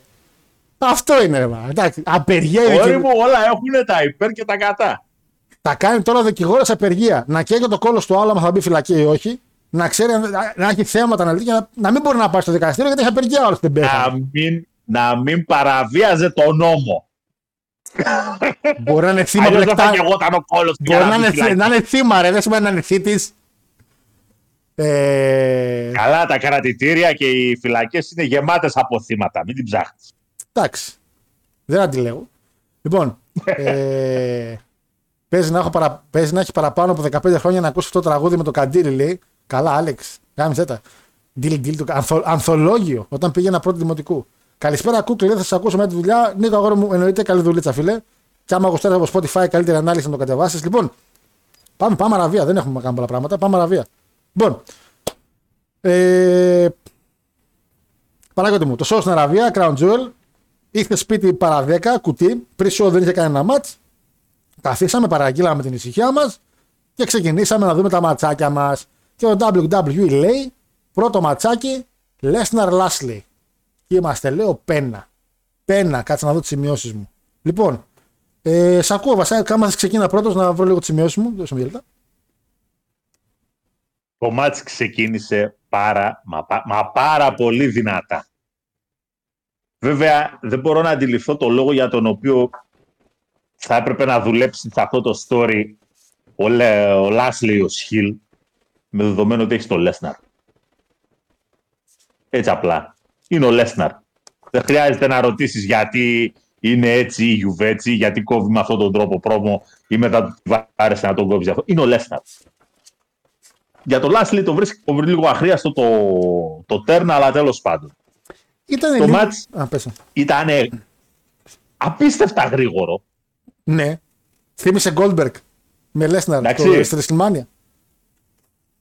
με κινήσεις και τέτοιο και χτυπήματα με μεγάλη όρμη.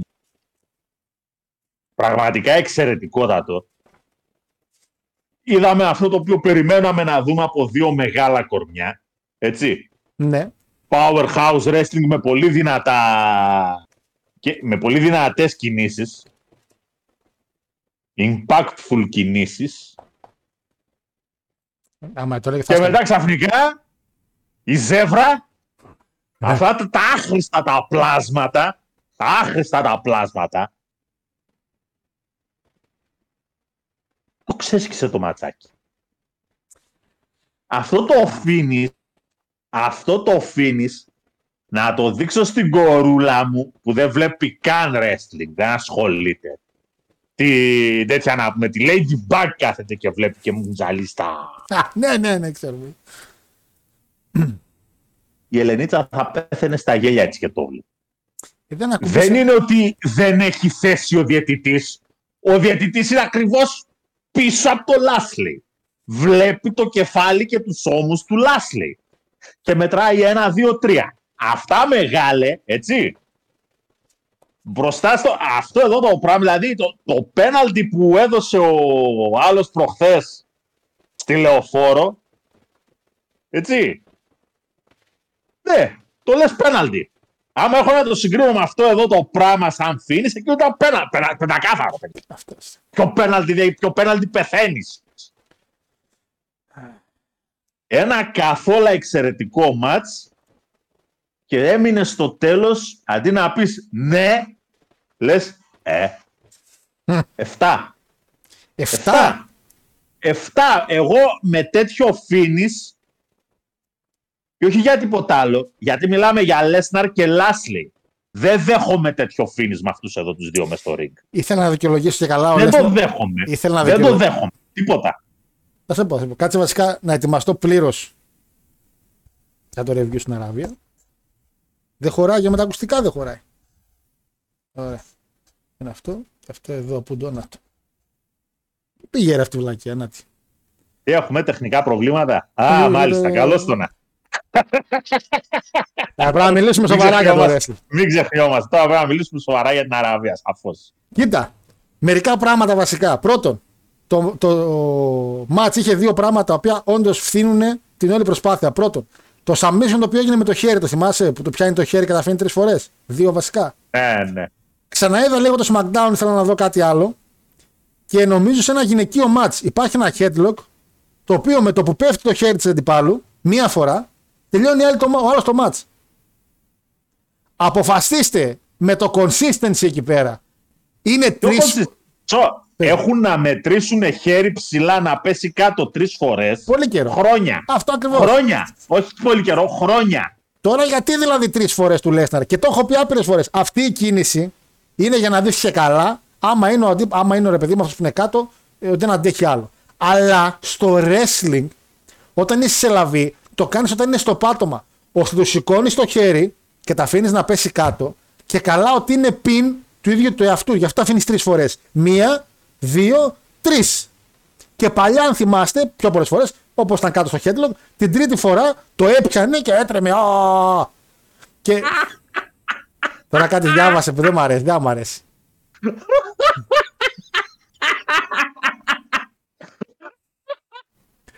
Βασίλη, πού θυμήθηκες τσάκα ρε μαλάκα; Έχω έρθει να πάρω τον Παναθηναϊκό. Τι μαλάκι είστε. Λοιπόν, τι έλεγα, ναι. Αυτό με το χέρι πρέπει να υπάρχει consistency. Και εμένα με έβγαλε τελείως σόφα να το κατάλαβα αυτό το πράγμα. Και αυτό που λέει ο Παναγιώτης γίνεται παντού με τους ώμους πια. Και είναι κρίμα. Ακόμα και ανέβηκε ένα μάτς Παναγιώτη με του Μακ, Μιχαήλ Άγγελος Σερέτη. Το πιν που κάνει ο Σερέτη, οι ώμοι του Μιχαήλ Άγγελου είχαν κυριολεκτικά ήταν στον αέρα. Και ο διαιτητής είναι εκεί μπροστά. Σε, άμα βλέπετε, ρε, άμα βλέπετε, ρε φίλε, ότι ο, ο άλλος δεν έχει τους ώμους κάτω, κόβετε το πιν. Δεν σας νοιάζει τίποτα. Και άμα σου πει κανείς τίποτα, πε ήταν ώμοι του πάνω. Να το κατεβάσει κάτω το κολοχερό. Δεν φταίεις εσύ. Μη συνεχίζει. Δεν στον δρόμο συνεχίζει και γελάει. Αχ. Θα- Τώρα πρέπει να πάω μηνύματα, δεν μπορώ. Ε, ενδεικτικά λέει η πορεία για το Art Censorship το 21 πέτυχε ακύρωση στο μέτρο. Τίμιο, μπράβο. Καλό αυτό, γιατί το λέω ειρωνικά. Λέω ότι, okay, ε, επιτέλους τουλάχιστον έχω ένα παράδειγμα. Να έχω να λέω. Βέβαια τώρα για το Art Censorship δεν είναι και παράδειγμα που θέλω να δώσω, γιατί μιλάω κάτι για πιο πολύ πολιτικό, αλλά οκ, δεκτό. Για να απεργείς, λέει πρέπει να είσαι και εργαζόμενος. Πράγμα που μερικοί που επικρατούν τις απεργίες δεν είναι καν εργαζόμενοι. Επίσης αυτό ισχύει. Πάρα πολύ ισχύει αυτό. Παρακαλώ να γίνει μήνυμα αυτό στιγμή. λέει, έλα, ρε, έχω ξαναβάλει. Αυτό είχα πάρει όταν πρωτοπήγε Αραβία το WWE. Όταν πρωτοπήγαμε Αραβία, έτσι είχα σκάσει μύτη. Λοιπόν, χάρη και Παναγιώτη, ο άλλος έκανε κάσινη για την. Ε, Καλά τον φάγαμε, Βασίλη. Α τον φάγαμε αυτό να είναι. Α τον φάγαμε λάχανο. Μαμά, θέλω άραβα στο σπίτι. Έχουμε άραβα στο σπίτι. Ο άραβα στο σπίτι. Πώς τον λέγανε ρε σε αυτό που θέλει να πάρει τον Παναθηναϊκό; Τον Άραβα και καλά, που είχε βγει, τώρα, είχε βγει και σε εφημερίδες. Ας εκεί. Πώς τα δεν θυμάμαι τώρα πώς τον λέγανε. Ο Σάμα Μπιν Λάντεν. Όχι, δεν είναι αυτός ο Άραβας, Παναγιώτη. ε, σαν το Βουτσά λες στην ταινία Ξυπόλυτος Σπρίγκη.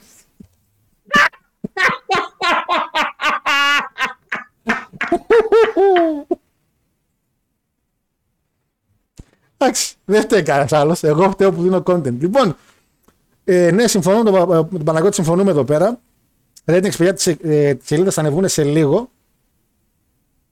Ε, αλλά ναι, το μάτι θα είναι πάρα πολύ γρήγορο, πάρα πολύ καλό μέχρι τη στιγμή του τελειώματος. Και για μένα, Παναγιώτη μου έξτρα και το submission. Το θεώρησα λίγο ok. Από εκεί και πέρα, βλέποντας και το ρο, βλέποντας και το ρο, ε, η δουλειά πάει γιατί είναι το match. Το θέμα είναι ότι είναι ο Λάσλι αυτή τη στιγμή ένα όνομα το οποίο φαίνεται ότι αγχώνει τον Λέσναρ.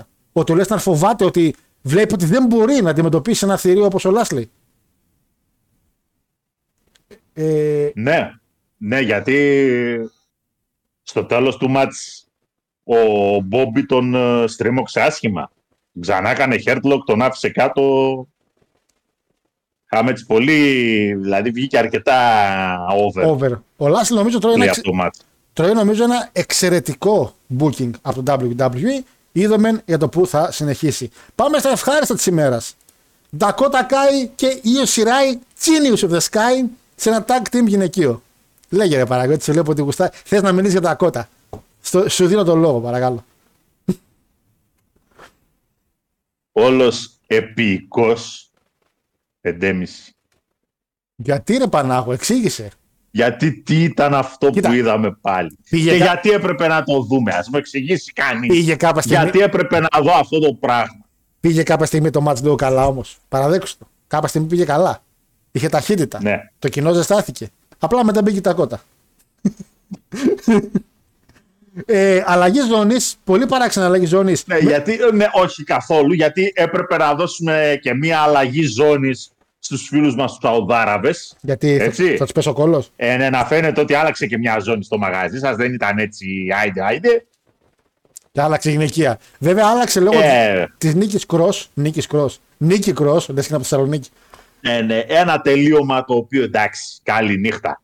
Τα ίδια και τα ίδια. Ό,τι βλέπουμε στο Monday Night Raw και στο SmackDown, ε, δες το και σε πιέ. Ε, οδηγούμαστε όμως σε ένα storyline το οποίο δεν είναι κακό να οδηγούμαστε κάπου τουλάχιστον.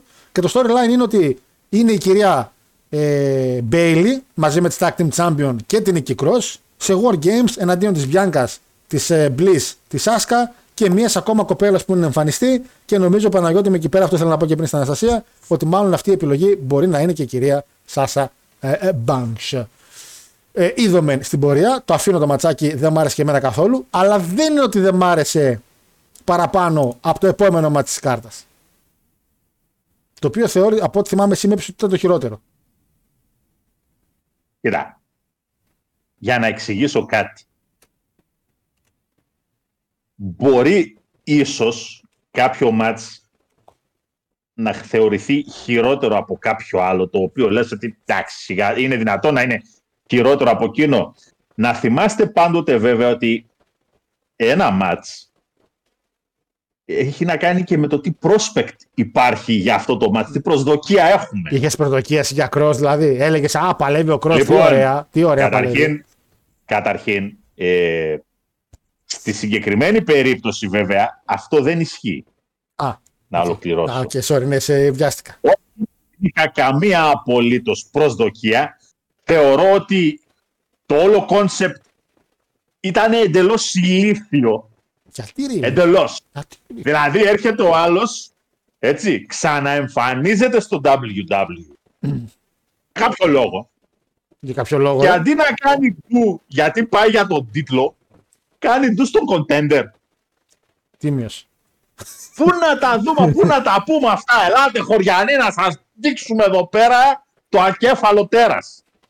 Έχει storytelling. Δεν έχει story- υπάρχει αυτό το πράγμα ρε μεγάλα. Αυτό το storyline δεν υπάρχει. Στραβά ξεκίνησε, θεός στραβά, και συνεχίζεται, να μην πω κι εγώ πώς. Το μάτς ήταν άθλιο. Ήταν άθλιο πραγματικά. Από τα χειρότερα steel cage που έχω δει ποτέ. Ισχύει, φίλε. Ισχύει με πάρα δύο πολύ. κορμιά τα οποία, αν είναι δυνατόν, το μόνο που έχετε να μου παρουσιάσετε είναι αυτό. Αυτό. Ισχύει. Και όχι τίποτα άλλο.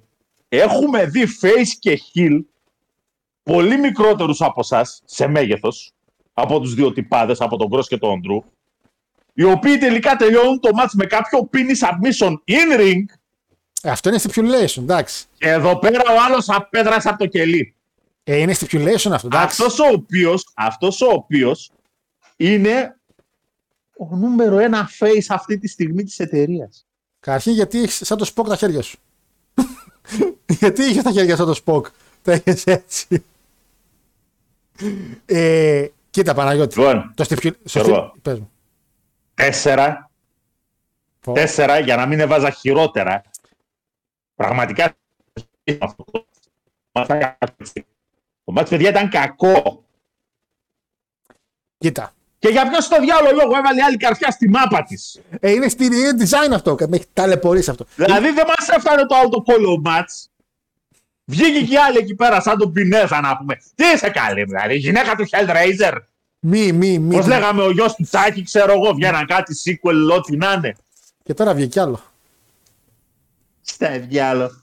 Να πω για το Steel Cage ότι το Steel Cage γενικά από την αρχή του χρόνου που ξεκίνησε έχει πάντα δύο stipulation και το, και το promotion διαλέγει ποιο stipulation θα χρησιμοποιηθεί. Το ένα είναι escape the, escape the cage, το άλλο είναι pin and submission. Τις πιο πολλές φορές το WWE κάνει το escape. Μη σας πω και όλες. Είναι ελάχιστες φορές που χρησιμοποιεί το pin μέσω Steel Cage. Από εκεί και πέρα, ο κύριος Drew βγήκε ότι ήταν πάρα πολύ άρρωστος. Κάτι το οποίο, OK, ίσως να έχει να κάνει και με το match. Δε, αλλά και πάλι δεν νομίζω αυτοί οι δύο Παναγιώτη μου και 100% ήταν τον Αντρού να δίνανε καλύτερο μάτς. Ε, ο Κρός δεν έχει δείξει απολύτως τίποτα από τη μέρα που ήρθε και για να τα λέμε και όλα σωστά, ο κύριος Κρός, ο κύριος Γκαργκάνο, καλές μεταγραφές, αλλά πάγκο. Και οι δύο. Ο Γκαργκάνο τώρα είναι μια. Ε, για κερκίδα είναι, αλλά τέλος πάντων. Ναι, και ο κύριος Κρός, εντάξει. Φοβηθήκαμε λίγο με σκαρλετάρα μέσα εγώ και Παναγιώτης. Πολύ λεπτό το νήμα της ζωής μεταξύ δικαιωμάτων γυναικών και την κυρία Σκάρλετ να μπαίνει μέσα. Δηλαδή, παίξανε πολύ. Α... Στη, στη γραμμή έπαιξε η μπάλα για το τι θα, τι θα δούμε γιατί όχι. Ε, αλλά έβαλε ένα steel cage ώστε να μην χωθεί η κυρία Σκάρλετ και η κυρία Σκάρλετ έκανε το 20% του μάτς. Δηλαδή, δεν τη βγάζεις έτσι έξω τη Σκάρλετ. Storytelling, storytelling. Νίκη Ντρου πάντως. Από εκεί και πέρα ε, προχωράμε. Πάω λίγο μηνύματα. Αλφα Ιζάλ, αν θυμάμαι καλά, λέει ο Θανάσης. Αλφα Ιζάλ λεγότανε. Άρα, χτάρα ήταν. Ε, Αλ Σαούντ. Α, έχει πολλά ονόματα, ρε παιδες. Άραβας από το Amazon, Άραβας από το Wish. Γιατί ρε, μια χαρά δεν κάνω. Έχω και το χρώμα. Λοιπόν, σαν Ινδός λέει σε tech support της. Ε, γάμο. Α, επειδή είχα και τα τέτοια, ναι. ισχύει, ισχύει φίλε, αυτό ήταν καλό. Ε, please come again. Α, είμαι βλάκας. Διάβασα τώρα κατάλαβα τέτοια. Βασικά, σύμφωνα με τον Τζάκα, τον Έλληνα Πολ Χέμα των επενδυτών, λέει, είχε διαφορετικά, διαφορετικό όνομα κάθε φορά. Καλά το είπα, εγώ, καλά θυμάμαι τι διαφορετικό όνομα.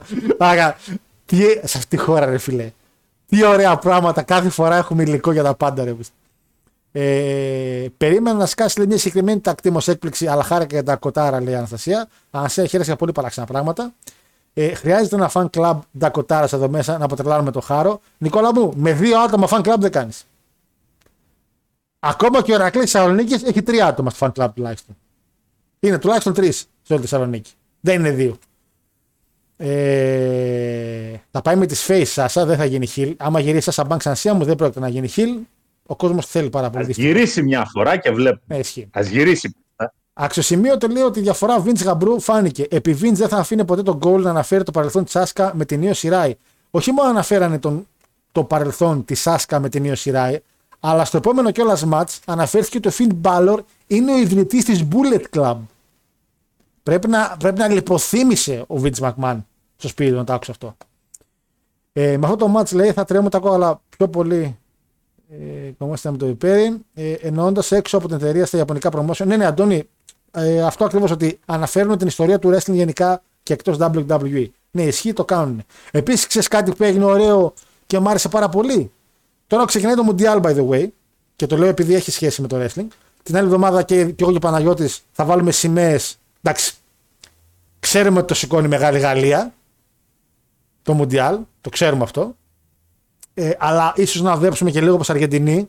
Λίγο όπω Αργεντινή φέτος, γιατί ο κύριος Μέση έχει ένα milestone να κάνει και πρέπει να το κάνει. Εμά ρε με τους losers. Γιατί ρε Παναγιώτη, τι ψηφίσεις; Τι ψηφίσεις, λέω. Εσύ τι θα πας, με Ιταλούς. Βραζιλία. Ποια Ιταλία, ρε, η Ιταλία δεν, δεν είναι στο Μουντιάλ. Α, δεν πήγε καν. Φαντάσου, φαντάσου. Ηλίθιε. Ποια Βραζιλία, ρε; Με ποιον; Βραζιλία, Βραζιλία. Ποια Βραζιλία, ρε; Ούτε, ούτε, ούτε τους ομίλους θα περάσουν. Την έχεις δει πώ παίζει. Τέλος πάντων, το wrestling, το WWE, ξεκινάει να κάνει το World Cup Tournament. Το οποίο ουσιαστικά θα είναι κάτι στο Μουντιάλ με παλαιστές. Και το καλό που άκουσα είναι ότι ο νικητής αυτού του τουρνουά, Παναγιώτη μου, θα πάει και την Intercontinental. Και λέω ναι, ρε, επιτέλους ένα τουρνουά που βγάζει νόημα. Είναι Μουντιάλ, θα εκμεταλλευτούμε λίγο το hype εννοείται, καλά κάνουν. Και ο νικητής θα πάει για την Intercontinental. Γιατί η Intercontinental ουσιαστικά είναι του κόσμου και καλά, είναι διεπηρωτική. Μια χαρά, πάρα πολύ ωραίο. Ποιο θα δει ο Γκούνθερ είναι το θέμα. Ε... Drew McIntyre λέει Σωτήρης Κυριάκος. Ναι, ναι, ναι. Τίμιο. Ε, δεν ήταν καρφιά λέει, ήταν τρούξ. Τρούξ. Εσύ έτσι και ήμουν πατέρας σου και μόνο το ότι ξέρεις τι είναι αυτό εδώ το πράγμα είναι αρκετό για να έχεις τιμωρία μέσα στο σπίτι για ένα μήνα. Με το ένα πόδι. Στη γωνία. Ε, Δεν συζητάω το ενδεχόμενο να μου έρθεις με τέτοιο πράγμα στο σπίτι. Να μου ερχόταν η κόρη μου με τέτοιο πράγμα στη μάπα. γιατί, ρε, πα- γιατί ρε πατέρα θα λέγα. Γιατί ρε Παναγιώτη. δεν έχουν, τον πατέρα μου να πάω τηλέφωνο. Είσαι σοβαρός. δεν έχουν δικαίωμα να βγουν όπως θέλουν. Ε, είχε πει ο Χριστόδουλος. Ελάτε Να όπως γίνει είστε. 18 χρονών να πάει να βρεις σπίτι και να μπαινοβγαίνει όπως θέλει. Α, μα. Τι είχε πει ο, Χριστό... Τι είχε πει ο Χριστόδουλος τότε; Είχε πει Ελάτε όπως είστε. Το είχε πει. Ναι. Ωραία. Και- Α, ας τον άνθρωπο να Και- κάνει. Ε, γιατί; Μεγάλη κοπέλα είναι η Σκαρλετάρα. Α βγάλει και ας, ας βάλει και ας βγάλει ό,τι θέλει. Δεν θα την Ναι, παρεξηγήσουμε. είπα, έξω από το σπίτι μου. Α, Και πα, όπου πα. θέλει, ας μπει. Α έρθει στο δικό μου, κορίτσια. Ανοιχτά είναι. Φορέστε ό,τι θέλετε. Λοιπόν, Γαλλαίο το ομίλου θα περάσει, λέει ο Μάριος. Καλά, Μάριο, τώρα εντάξει. Όταν, σε παίζω πελάτη, όταν θα, παίζουμε, πε- θα σε έχω πελάτη στο Μουντιάλ, θα σε πω εγώ. Λοιπόν, ε, ο Βίντ τώρα συχνά η εστιατόρια λέει με γυναίκα που δεν είναι η Λίντα. Ναι, εντάξει. Ε, ισχύει, δεν βλέπει πια. Τι θα εντάξει, κάνει το παιδί. βλέπει wrestling.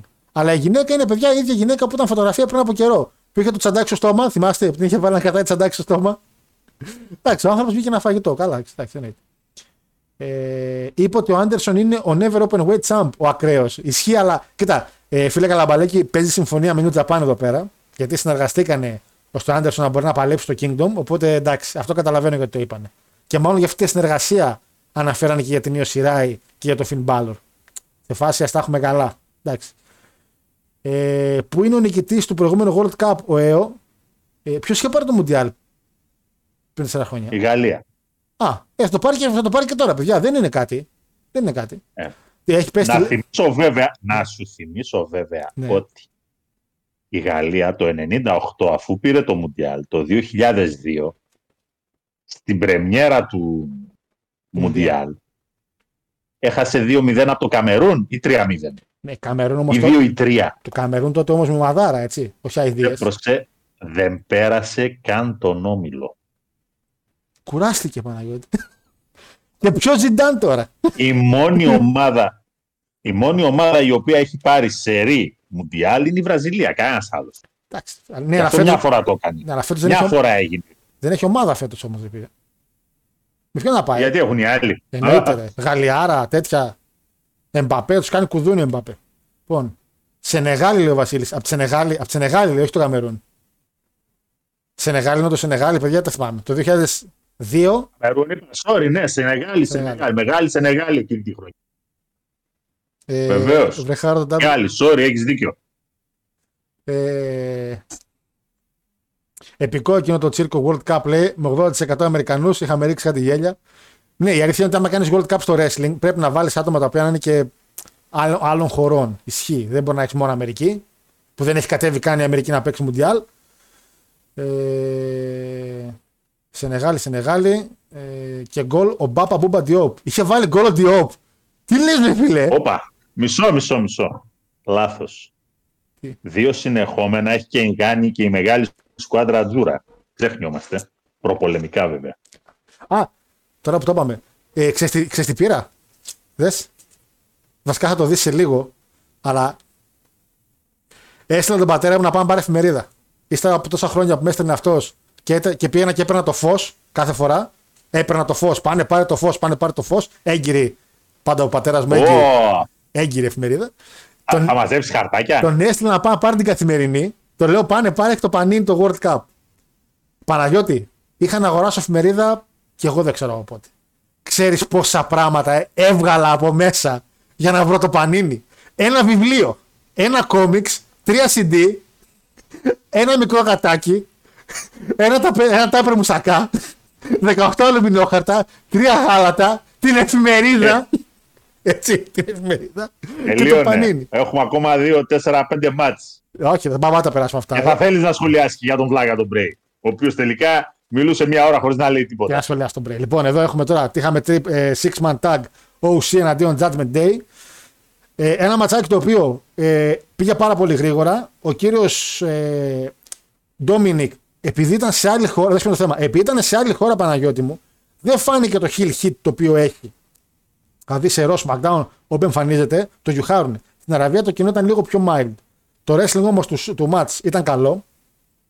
Δουλέψαν οι tag team πολύ καλά. Ένα παράπονο εγώ το είχα βέβαια από το match που εσύ δεν το είχες. Ότι δεν μου αρέσαν ότι κάποια στιγμή έγινε. Δεν υπήρχε άτομο στη γωνία να κάνεις tag. Για πάρα πολλή ώρα δεν υπήρχε άτομο στη γωνία να πάει να κάνει tag. Σου έχω πει αυτό δεν μου αρέσει εμένα. Εσένα σ' άρεσε όμως. Εντάξει, οκ. Ε. εντάξει, εντάξει. Εμένα δεν μπορώ να Όπου το μου βλέπω. θυμίζει, μου θυμίζεις τώρα κάτι διαιτητές. Όχι εδώ πάνε πιο πίσω. Η μπάλα εντωμεταξύ είναι στα όρια της μεγάλης περιοχής του αμυνόμενου, ο οποίος τώρα έχει την μπάλα για να επιτεθεί. Ε, πάνε λίγο πιο πίσω. Και έσε να δεν μεγάλα, ας πούμε μπάλα, παίξε. Ε, Ε, για- ε, αυτό δεν μ' άρεσε. Και- καν. και- ε, ε, ε, Ε, και να πω ότι είχαμε και την κυρία Ripley η οποία λειτουργήσε σαν το κατάλληλο χαρτί για την ομάδα της Judgment Day ώστε να χάσει ε, η OC και την προσοχή τους πολλές φορές και γενικά το match και λέγαμε με τον Παναγιώτη Πανα- και πέσαμε και οι δύο έξω αλλά εγώ προσωπικά δεν χαίρομαι που πέσαμε έξω. Εσύ μου είχες πει ότι στο War Games όπως θα γίνει η δουλειά θα φέρουν τέταρτο μέλος και είχαμε αναφέρει και οι δύο κάποια ονόματα. Εσύ ανέφερες την κυρία Ρακέλ, η οποία έχει και ένα storyline στο NXT με την κυρία Ρία Ripley, είναι και καλό σώμα. Βέβαια και η κυρία Ρακέλ είναι σε άλλο brand. Ήτανε, δεν ήταν στο, ήταν στο SmackDown. Εγώ είχα αναφέρει την κυρία Beth Phoenix, λέγοντα ότι την αναφέρανε και στο show, είχε γίνει και το storyline και αυτά. Μας έπαιξε μπαλίτσα και τους δύο γαμπρός και έφερε την κυρία Μία Γιμ στο ρο. Την τέταρτη θέση για το War Games την παίρνει η κυρία Μία Γιμ Παναγιώτη μου, η οποία εμφανίστηκε στο ρο και είναι το τέταρτο μέλος του show C πια, τουλάχιστον μέχρι το series.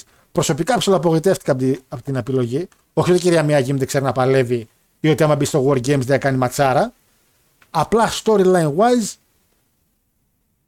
έβγαζε νόημα και η Ρακέλ που είπες εσύ λόγω του NXT και η Beth Phoenix. Μπορούσαν να βγάλουν τον κύριο Άντερσον, να τον βγάλουν, από τη- να, να μπει ο Edge και αν ο Γκάλος με τον AJ και όλα αυτά. Ε, Σ' τι; ακού- Σ' ακούω, Παναγιώτη, σ' ακούω. Εγώ ξέρεις τι βλέπω τώρα εδώ πέρα; Τι βλέπεις; Team TNA. Καλά, εντάξει. προχω- Έτσι ε, όπως είναι η εντάξει, φωτογραφία. Ναι, ναι, ναι, εντάξει, τι- τι- ναι, εντάξει. Τα πάντα, τα πάντα ρε και το War Games πάλι, TNA, σφραγίδα. Α, εδώ, Λέγε, εδώ, λέγε, λέγε. πρόσεξε, λέγε. έτσι, έχουμε δύο Την τυπάδες τύχη. δεξιά-αριστερά οι οποίοι είναι δύο ή τρεις φορές Tag Team TNA Champions. Έχουμε ένα τυπά στη μέση ο οποίος είναι καμιά 6-7 φορές Champ και μια κυρία μπροστά η οποία επίσης είναι Knockout Champion. Αυτά. Το μάτι σ' άρεσε. Το μάτς μου άρεσε πάρα πολύ. Το μάτς το, από μένα έχει ένα υπέροχο 8,5. Ταχύτατο, εξαιρετικότατο. Πολύ ωραία spots. Πάρα πολύ ωραία spots. Είχες μέσα και τα δύο τα μεγάλα τα κορμιά τα οποία όπως βλέπουν όλοι κάνανε τη δουλειά που έπρεπε να κάνουν. Ναι, ναι, αναβάλουν. δηλαδή να κουβαλάνε τους άλλους στους ώμους τους. Ναι. να τους πιάνουν δεξιά και αριστερά. Ισχύει. AJ Ballor παπάδες. Παπάδες πραγματικά.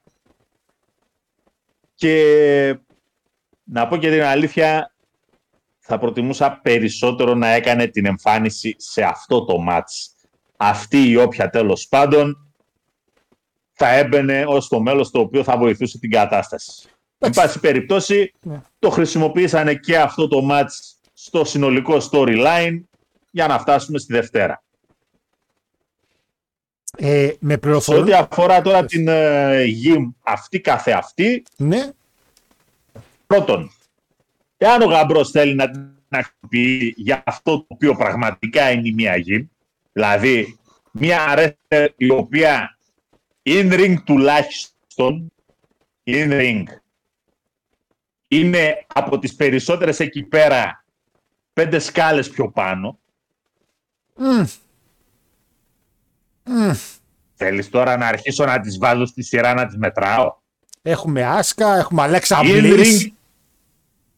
Ring, η Αλέξα Μπλής in ring καλύτερη από τη μία γη. Αστειεύομαι, βρε. Είσαι σοβαρός τώρα. Αστειεύομαι, Είσαι βρε. σοβαρός τώρα. Αστειεύομαι, Α, είπα, βρε. μήπως.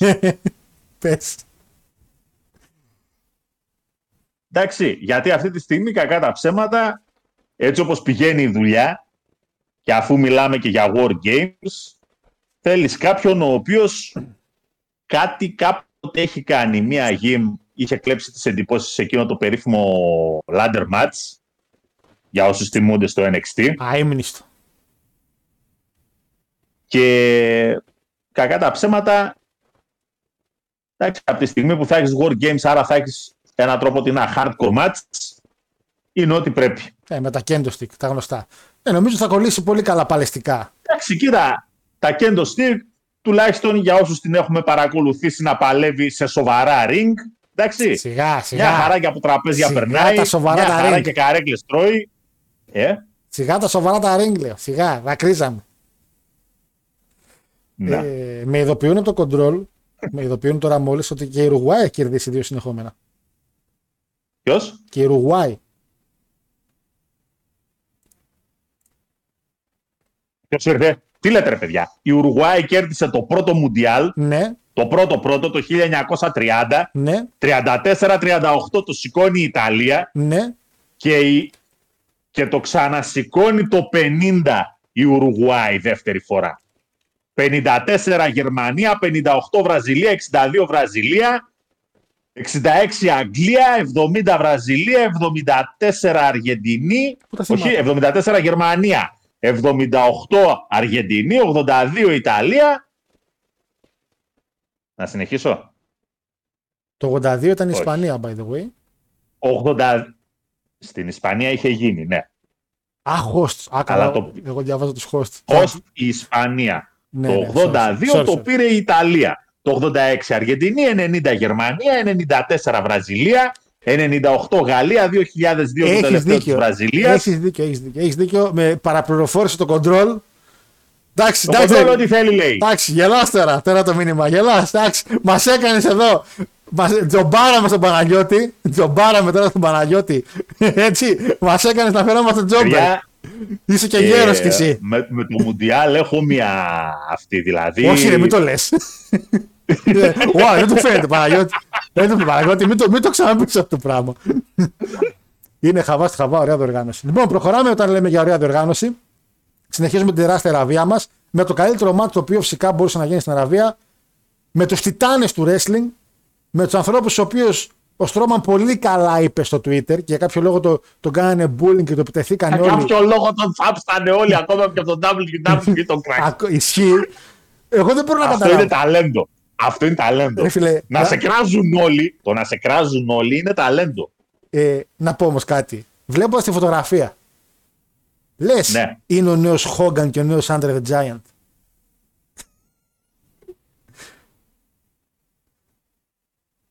Τιτάνες του wrestling. Δεν μου λες, προσπαθείς τώρα να με κάνεις να αρχίσω τα καντήλια, τα σοβαρά καντήλια. Είναι ο Χασάπης ο μαύρος ο γκουρού δίπλα. να, αποδείξω, να αποδείξω δηλαδή τις γνώσεις μου επάνω σε άγιους και αγίες. Γιατί είναι, Είσαι σοβαρό, ρε. είναι ένας πιο σύγχρονος Χόγκαν και Giant. Ένας πιο σύγχρονος γκουρού και Χασάπης. Και στη μέση είναι μια πιο σύγχρονη Ηλία. Ε, να σε πω, Ε, λίγο στην απόφαση βέβαια το χάνουμε, αλλά Εντάξει, ε, πήγε κα- καλοκαιράκι ο Χασάπης, πήγε λίγο παραλία. Δεν βλέπει, ε, μαύρισε λίγο. Ε, τώρα, Λοιπόν. χω- χαβαλέ, πέρα το χαβαλέ όπως. Είναι, χωρίς να είναι κάτι καλό αυτό, το καλύτερο μάτι του ομάς που έχουμε δει. λοιπόν, Χωρίς να λέμε ότι είναι κάτι πολύ εξαιρετικό. το μάτς Ναι. κατ' εμέ, κατά τη δική μου προσωπική ταπεινή άποψη, Ήτανε, μέχ- ήταν εκείνη τη στιγμή έτσι, ένα κλικ μόνο πιο κάτω από το προηγούμενο μάτς. Το μάτς του έβαλα 8 Ωραίος, τίμιος. Και εγώ κάπου εκεί η αλήθεια είναι.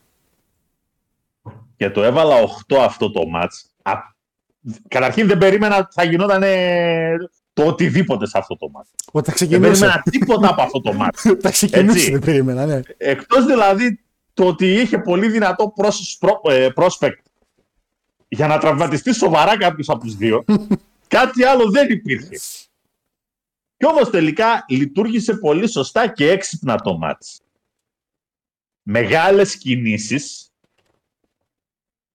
powerhouse κινήσεις, ούτως ώστε να μην υπάρξει εύκολα κίνδυνος τραυματισμού του ενός ή του άλλου. Δεν γίνανε πολλά πολλά strikes. Το τι strikes να γίνουν.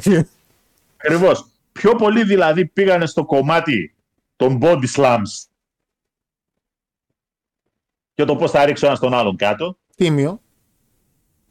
Ο Μας έδειξε πάρα πολύ δυνατό στο μάτς. Ισχύει. Δηλαδή, ο Στρόμαν όντως τον ψιλοτζόμπαρε από ένα σημείο και μετά. Και στο τέλος, ο Στρόμαν κάνει το finisher. Γι' αυτό λέγεται και finisher. Έτσι, Παναγιώτη. κυρίως. και έτσι πρέπει να είναι, ειδικά σε τέτοια κορμιά. Δεν γίνεται τώρα να μου βγαίνει να πούμε ο κάθε Logan Paul και να λέει one lucky strike. Σιγά μην σου δώσουμε και ένα κάμελ ρε μεγάλε να πούμε. Πού το θυμήθηκες το κάμερ και το Πέρα ελάχιστο. να πούμε. Παναγιώτη. Μάλμπορο, ό,τι γουστάρεις. Καταρχήν, One καταρχήν lucky strike. το match, αν θυμάσαι, είχα πει εγώ ρε παιδί μου στα προγνωστικά, σκος match Στρόμαν. Νικάει ο Στρόμαν με σκος. Ξεκινάει το match και τη μαζεύει παιδιά ο Στρόμαν τόσο γρήγορα και τον κοιτάει το, Κάζεψε Πα- όμως κανονικότατα. και τον κοιτάω το Παναγιώτη, έπαιρνε την, κο- έπαιρνε την κοκακόλα με μισό μάτι την έπινα. Λέω Χριστέ μου, λέω πόσο έξω πέσαμε. Έτρωγε παιδιά τόσο ξύλο στρώμα, λέω θα χάσει μαλάκι, θα χάσει. Και ευτυχώς μετά εντάξει ισορρόψει. Ε, ο MVP εννοείται επειδή έχει, είχε ασπαστεί τον, ασ- τον ε, Ισλαμισμό. Τι έχουν κύριε, σε ποια θρησκεία έχουν. Το Ισλάμ είναι, τι είναι. Ναι, μα δεν θα είναι. Ε, και εν τέλει στην πορεία της ζωής του έγινε άθεος. Ε, δεν επιτρέπεται να μπει στη χώρα. Οπότε είπανε με κάποιο τρόπο τον Ομάς να μιλάει λίγο στο μάτσο, ώστε να μπορεί λίγο να ισορροπήσει την κατάσταση που λείπει MVP. Εντάξει, ας μην μιλάει καλύτερα, σαν να ακούω τον Ογκουντσότο ήταν. Εντάξει, κάνει μου πάρω δεν κάνει πάρω με εμένα. Α μην μιλάς, αγόρι μου, κάνει. Α, ο, ου, κάνω αυτά. Αυτά φτάνουν, δεν χρειάζεται να μιλάς. Με Ε, μίλησες. δεν πειράζει, άπως και που μιλούσε θα ακούγονταν και κάπως διαφορετικά. Εγώ δεν είπα, ταλαιπώρησε. Τέλος πάντων, Έχει μια, έχει και μια φωνή ο Μάση η οποία είναι τέλος πάντων Ναι, ρε. εντάξει. Ισχύει ρε φίλε ότι είναι κάπως. Εντάξει. Νιγηριάνο, όπως και ο Απόλο, Κρου, Απόλο Κρούζ, ξέρουμε ότι είναι Νιγηριάνο. Τι να πω. Τα χαμένα αδέρφια του Οφορίκου ε, και οι δύο. Λοιπόν, ε, Παναγιώτη μου δεν χρειάζεται να πω κάτι παραπάνω. Συμφωνώ απόλυτα μαζί σου. Το μάτι Από Νιγηρία βέβαια ήταν ο μεγάλος Ρασίδ. Ρασίντ Αιωνία του η μνήμη. Για κοινή. δεν, ε, δεν το θυμάμαι.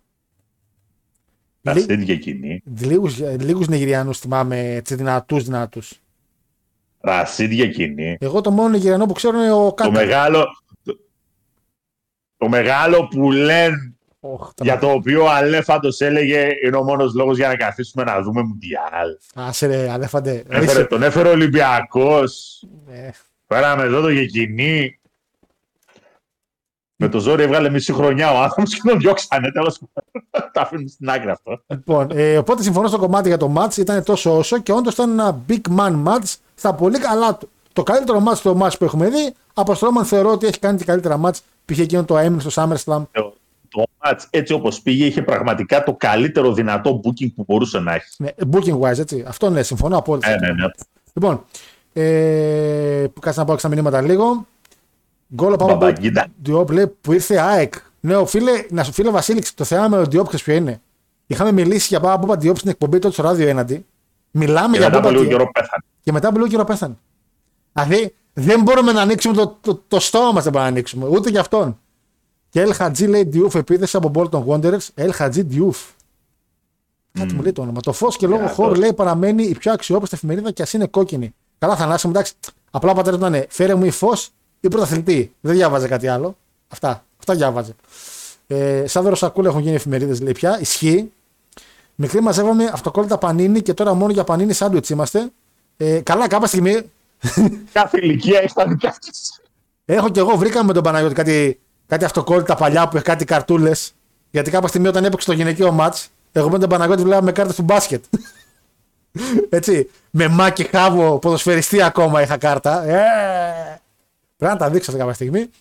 Ε, με Ρουγουάη είμαστε λέει ο Μάριος. Παίξτε την ως 4. Παίξτε την ως 4. Α, παίξτε την ως 16. Α, καλά, εγώ το 16 το έκανα 4 και καλά 4 η ώρα. Και κατάλαβα παίξτε την ε, κανονικά. Ό,τι να είναι κατάλαβα. Ό,τι να είναι. Ό,τι να είναι. Χάρω μια απορία. Ο Σεφ έχει γίνει face. Βασίλη. Ντόμπρα όμω. Δεν έχω να σας απαντήσω. Αλήθεια δεν έχω να σας απαντήσω. Αλήθεια. Ε, τα χαμένα αδέρφια του Αρούνα Παπαγκίντα. Οφείλουμε. Ε, είναι από Γκάνα. Ε, ο Φορίκο, α, το Φορίκο, συγγνώμη, ναι, ενώ ήταν ο Φορίκο φίλος. Πάντως ο Όσπρεϊ έδωσε ωραία απάντηση στο Στρόμαν, πολύ πιο όρημη από ό,τι θα περίμενε κανείς. Γενικά ο Όσπρεϊ έχει οριμάσει πάρα πολύ, σε αντίθεση με τον κύριο Στρόμαν. Και ο Σεφ Ρόλινς έχει, έχει οριμάσει πάρα πολύ. Γενικά το Twitter, ας μην τα κουμπάμε πολλές φορές. Δεν πειράζει. Λοιπόν, πάμε σε ένα ματσάκι το οποίο πέρασε λίγο γρήγορα, Παναγιώτη μου, και αχρίαστα ως ένα κομμάτι. Ούσος εναντίον Brawling Brutes, στα πολύ μπαμ. Ένα tag team το οποίο να εδραιώσουμε λίγο τη tag team που είναι οι Ούσο και έχουν γίνει πάρα πολύ δυνατές tag team οι Ούσο ε, ώστε να πάρουν μια ακόμα καλή νίκη. Μ' άρεσε πάρα πολύ ο κύριος Ριτ Χόλαντ, εδώ μπορώ να πω. Ε, σε αντίθεση με τον κύριο Πιντάν, ο οποίος Πιντάν έχει χαθεί λίγο μες στο ανακούκορτα που έχει γίνει το wrestling.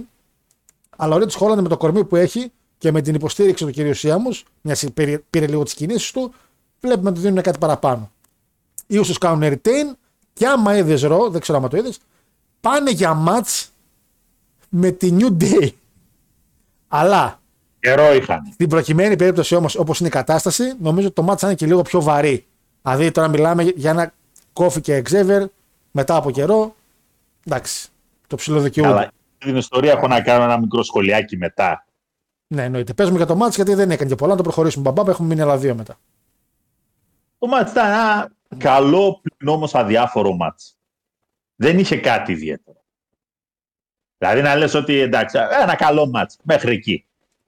Αυτό. Δεδομένου ότι ήταν και μάτς τίτλου, ένα εξάρι. Δεν... Το 6 είναι ένας βα... βαθμός με άριστα το 10, ας πούμε, ο οποίος είναι α, ένα 6. Ναι, ένα είναι- καλό, ένα μέτρο, καλό ένα μέτρο καλό μάτς δεν... Το, το, το προχωράμε. Τίποτα, το, τίποτα δηλαδή δεν είναι. Δηλαδή ένα άνοστο ρε παιδί, μας, σαν σούπα χωρίς αλάτι ας πούμε. Εντάξει, μερικοί δεν τρώνε Έτσι, άλλα. ανάλατη. Ε, Και ανάλατη σου. Στην πορεία είχαμε ένα last woman standing match μεταξύ της ε, Bianca Belair και της Bailey στο οποίο Παναγιώτη μου ε, άργησαν να χωθούν οι damage control κάτι το οποίο το θεωρώ και λίγο παράξενο αφού μπορούσατε να χωθείτε γιατί δεν χωθήκατε εξ αρχής τέλος πάντων αλλά προσπάθησαν να κάνουν καινούργια πράγματα να δοκιμάσουν νέα πράγματα π.χ. είδαμε μέχρι και σκάλα η οποία κατά με ψηλό αχρίαστη η, η συγκεκριμένη φωτό δείχνει ότι το candlestick πήγε περίπατο, δηλαδή ότι περίπατο, όχι περίπατο, χρησιμοποιήθηκε ξανά σαν main weapon καθώς έχει πάρει τη θέση της καρέκλας στο WWE, αν έχετε παρατηρήσει μερικοί. Αλλά εδώ ρε Παναγιώτη υπήρχε ένα spot. Θυμάσαι που τη βάζει μέσα και βάζει τη σκάλα από πάνω για να μην μπορεί να βγει. Ναι. Γιατί μετρούσε ο διαιτητής. Είναι το last woman standing είναι άμα δεν μπορεί να σηκωθείς. Η κυρία Μπιάνκα ήταν απλά γονατιστή κάτω και δεν μπορούσε να βγει. Δεν ήταν κάτω στο πάτωμα ε, σε φάση Α, δεν μπορώ. Απλά την είχε εγκλωβίσει. Δηλαδή, περίμενε. Αν, βάλω, αν πάρω εγώ σε last woman standing ένα κελί και σε πετάξω μέσα και σε κλειδώσω, θα μετράει ο διαιτής σε φάση Α, δεν μπορεί να βγεις. Α, τέλος. 1, 2, 3, 4, 5 και 5, 10. Ποιο είπε και ο, και ο Βέγκος. Τι, τι, τι, τι, τι, τι, τι ήταν αυτό το πράγμα τώρα; Και επίσης, έχετε κάνει στην Αραβία ένα μεγάλο καλό, θα το αναφέρω λίγο σε λιγάκι, το οποίο είναι ότι έχετε βοηθήσει μια κοινωνία η οποία έχει κάποια, πιστεύω, κάποια, κάποιες παραδόσεις να τις τα αλλάξετε γιατί οι παραδόσεις οι οποίες έχουν δεν συνάπτουν με την τωρινή κοινωνία. Και αυτό αφορά τις γυναίκες. Αλλά ρε ασέβαστη, βάλατε γυναίκα να οδηγήσει στην Αραβία. Ρε, είπαμε. Έχει, τους έχουν επιτρέψει εδώ και καιρό να οδηγάνε. Ρε, είπαμε να κάνετε βηματάκια. Και τα κάνετε πολύ καλά. Και μπράβο στο WWE. Αλλά καρφί να βάλει τώρα και γυναίκα να οδηγήσει. Ε, τελείωσε. Αν ήμουν πριν και θα έλεγα. Ε, ε, ε, ήσυχα εκεί κάτω. ήσυχα. Ωραίο σποτάκι. Ε, φωτογραφιάρα, να πω. Καλή φωτογραφία. Ε, δεν είχαμε κάποιο ατύχημα που το περιμέναμε πολύ. Δυστυχώς εκεί πέρα έγινε και ένα σποτ με τραπέζι το οποίο όπως είδες δεν έσπασε. Και ξέρω, θα πεις ότι το πριονίσανε. Το ξέρω, έτοιμο το έχεις. Το ξέρω, το ξέρω, το πριονίσανε. Εντάξει. Το πριονίσανε, δεν έσπασε, ξανακάνα το σποτ. Τέλος πάντων, εν τέλει το μάτς Είναι κατέληξε. και πριονισμένο έτσι. Ναι, δεν έσπασε. Πριονισμένο. Δεν- Αλφάδι έσπασε στη μέση. Μπορεί απλά να έσπασε τυχαία έτσι, ρε Παναγιώτη. Μπορεί να έσπασε ε, το βάρος έτσι ευθεία. Ω, ναι, ναι. Ε, η κοτσίδα της Κατά κυρία λάθος. η κοτσίδα της κυρίας Μπιάνκα κάποια στιγμή πήγε να χωθεί από εδώ και από εκεί να μπερδέψει κάποιες καταστάσεις. Και τελείωμα είδαμε ένα τελείωμα το οποίο ουσιαστικά πάλι, αλλά πιο σωστά αυτή τη φορά, αλλά λάθος γιατί όπως έβαλε τη σκάλα η Μπιάνκα βρήκε λίγο στην άκρη από το ύφασμα και δεν μπορούσε να πάει τέρμα στη γωνία. Οπότε η Μπέλη φαίνονταν ότι μπορούσε να βγει, αλλά φυσικά δεν έβγαινε. Τέλος πάντων και έκανε το 1, 2, 3, 4, 5 και 5, 10 έτσι, εγκλωβισμένα. Αλλά επαναλαμβάνω, τουλάχιστον εδώ πέρα ήταν κάτω ξαπλωμένοι. Δεν ήταν παγιδευμένοι στο iglu. Εντάξει. Ε, πάρα πολύ τίμιο ματσάκι όμως. Θα μπορούσε να γίνει καλύτερο, αλλά επαναλαμβάνω, αυτά δεν είναι last man standing. Δεν είναι last man standing αυτά τα μάτσα. Σα ακούω. Λοιπόν, Η βαθμολογία είναι ίδια με το προηγούμενο. Τι να κάνουμε. Όταν βάζετε κάποιο stipulation, φροντίζετε να βάζετε και κάποιο στοβαρό stipulation. Αυτό ακριβώς. Φροντίζετε μάλλον να το υποστηρίζετε με βάση την ανάλογη σοβαρότητα. Το last man standing, last woman standing, η κανονική του η έννοια είναι ότι θα φας τόσο ξύλο ή θα εξαντληθείς σε τέτοιο βαθμό δεν θα μπορείς να σηκωθείς.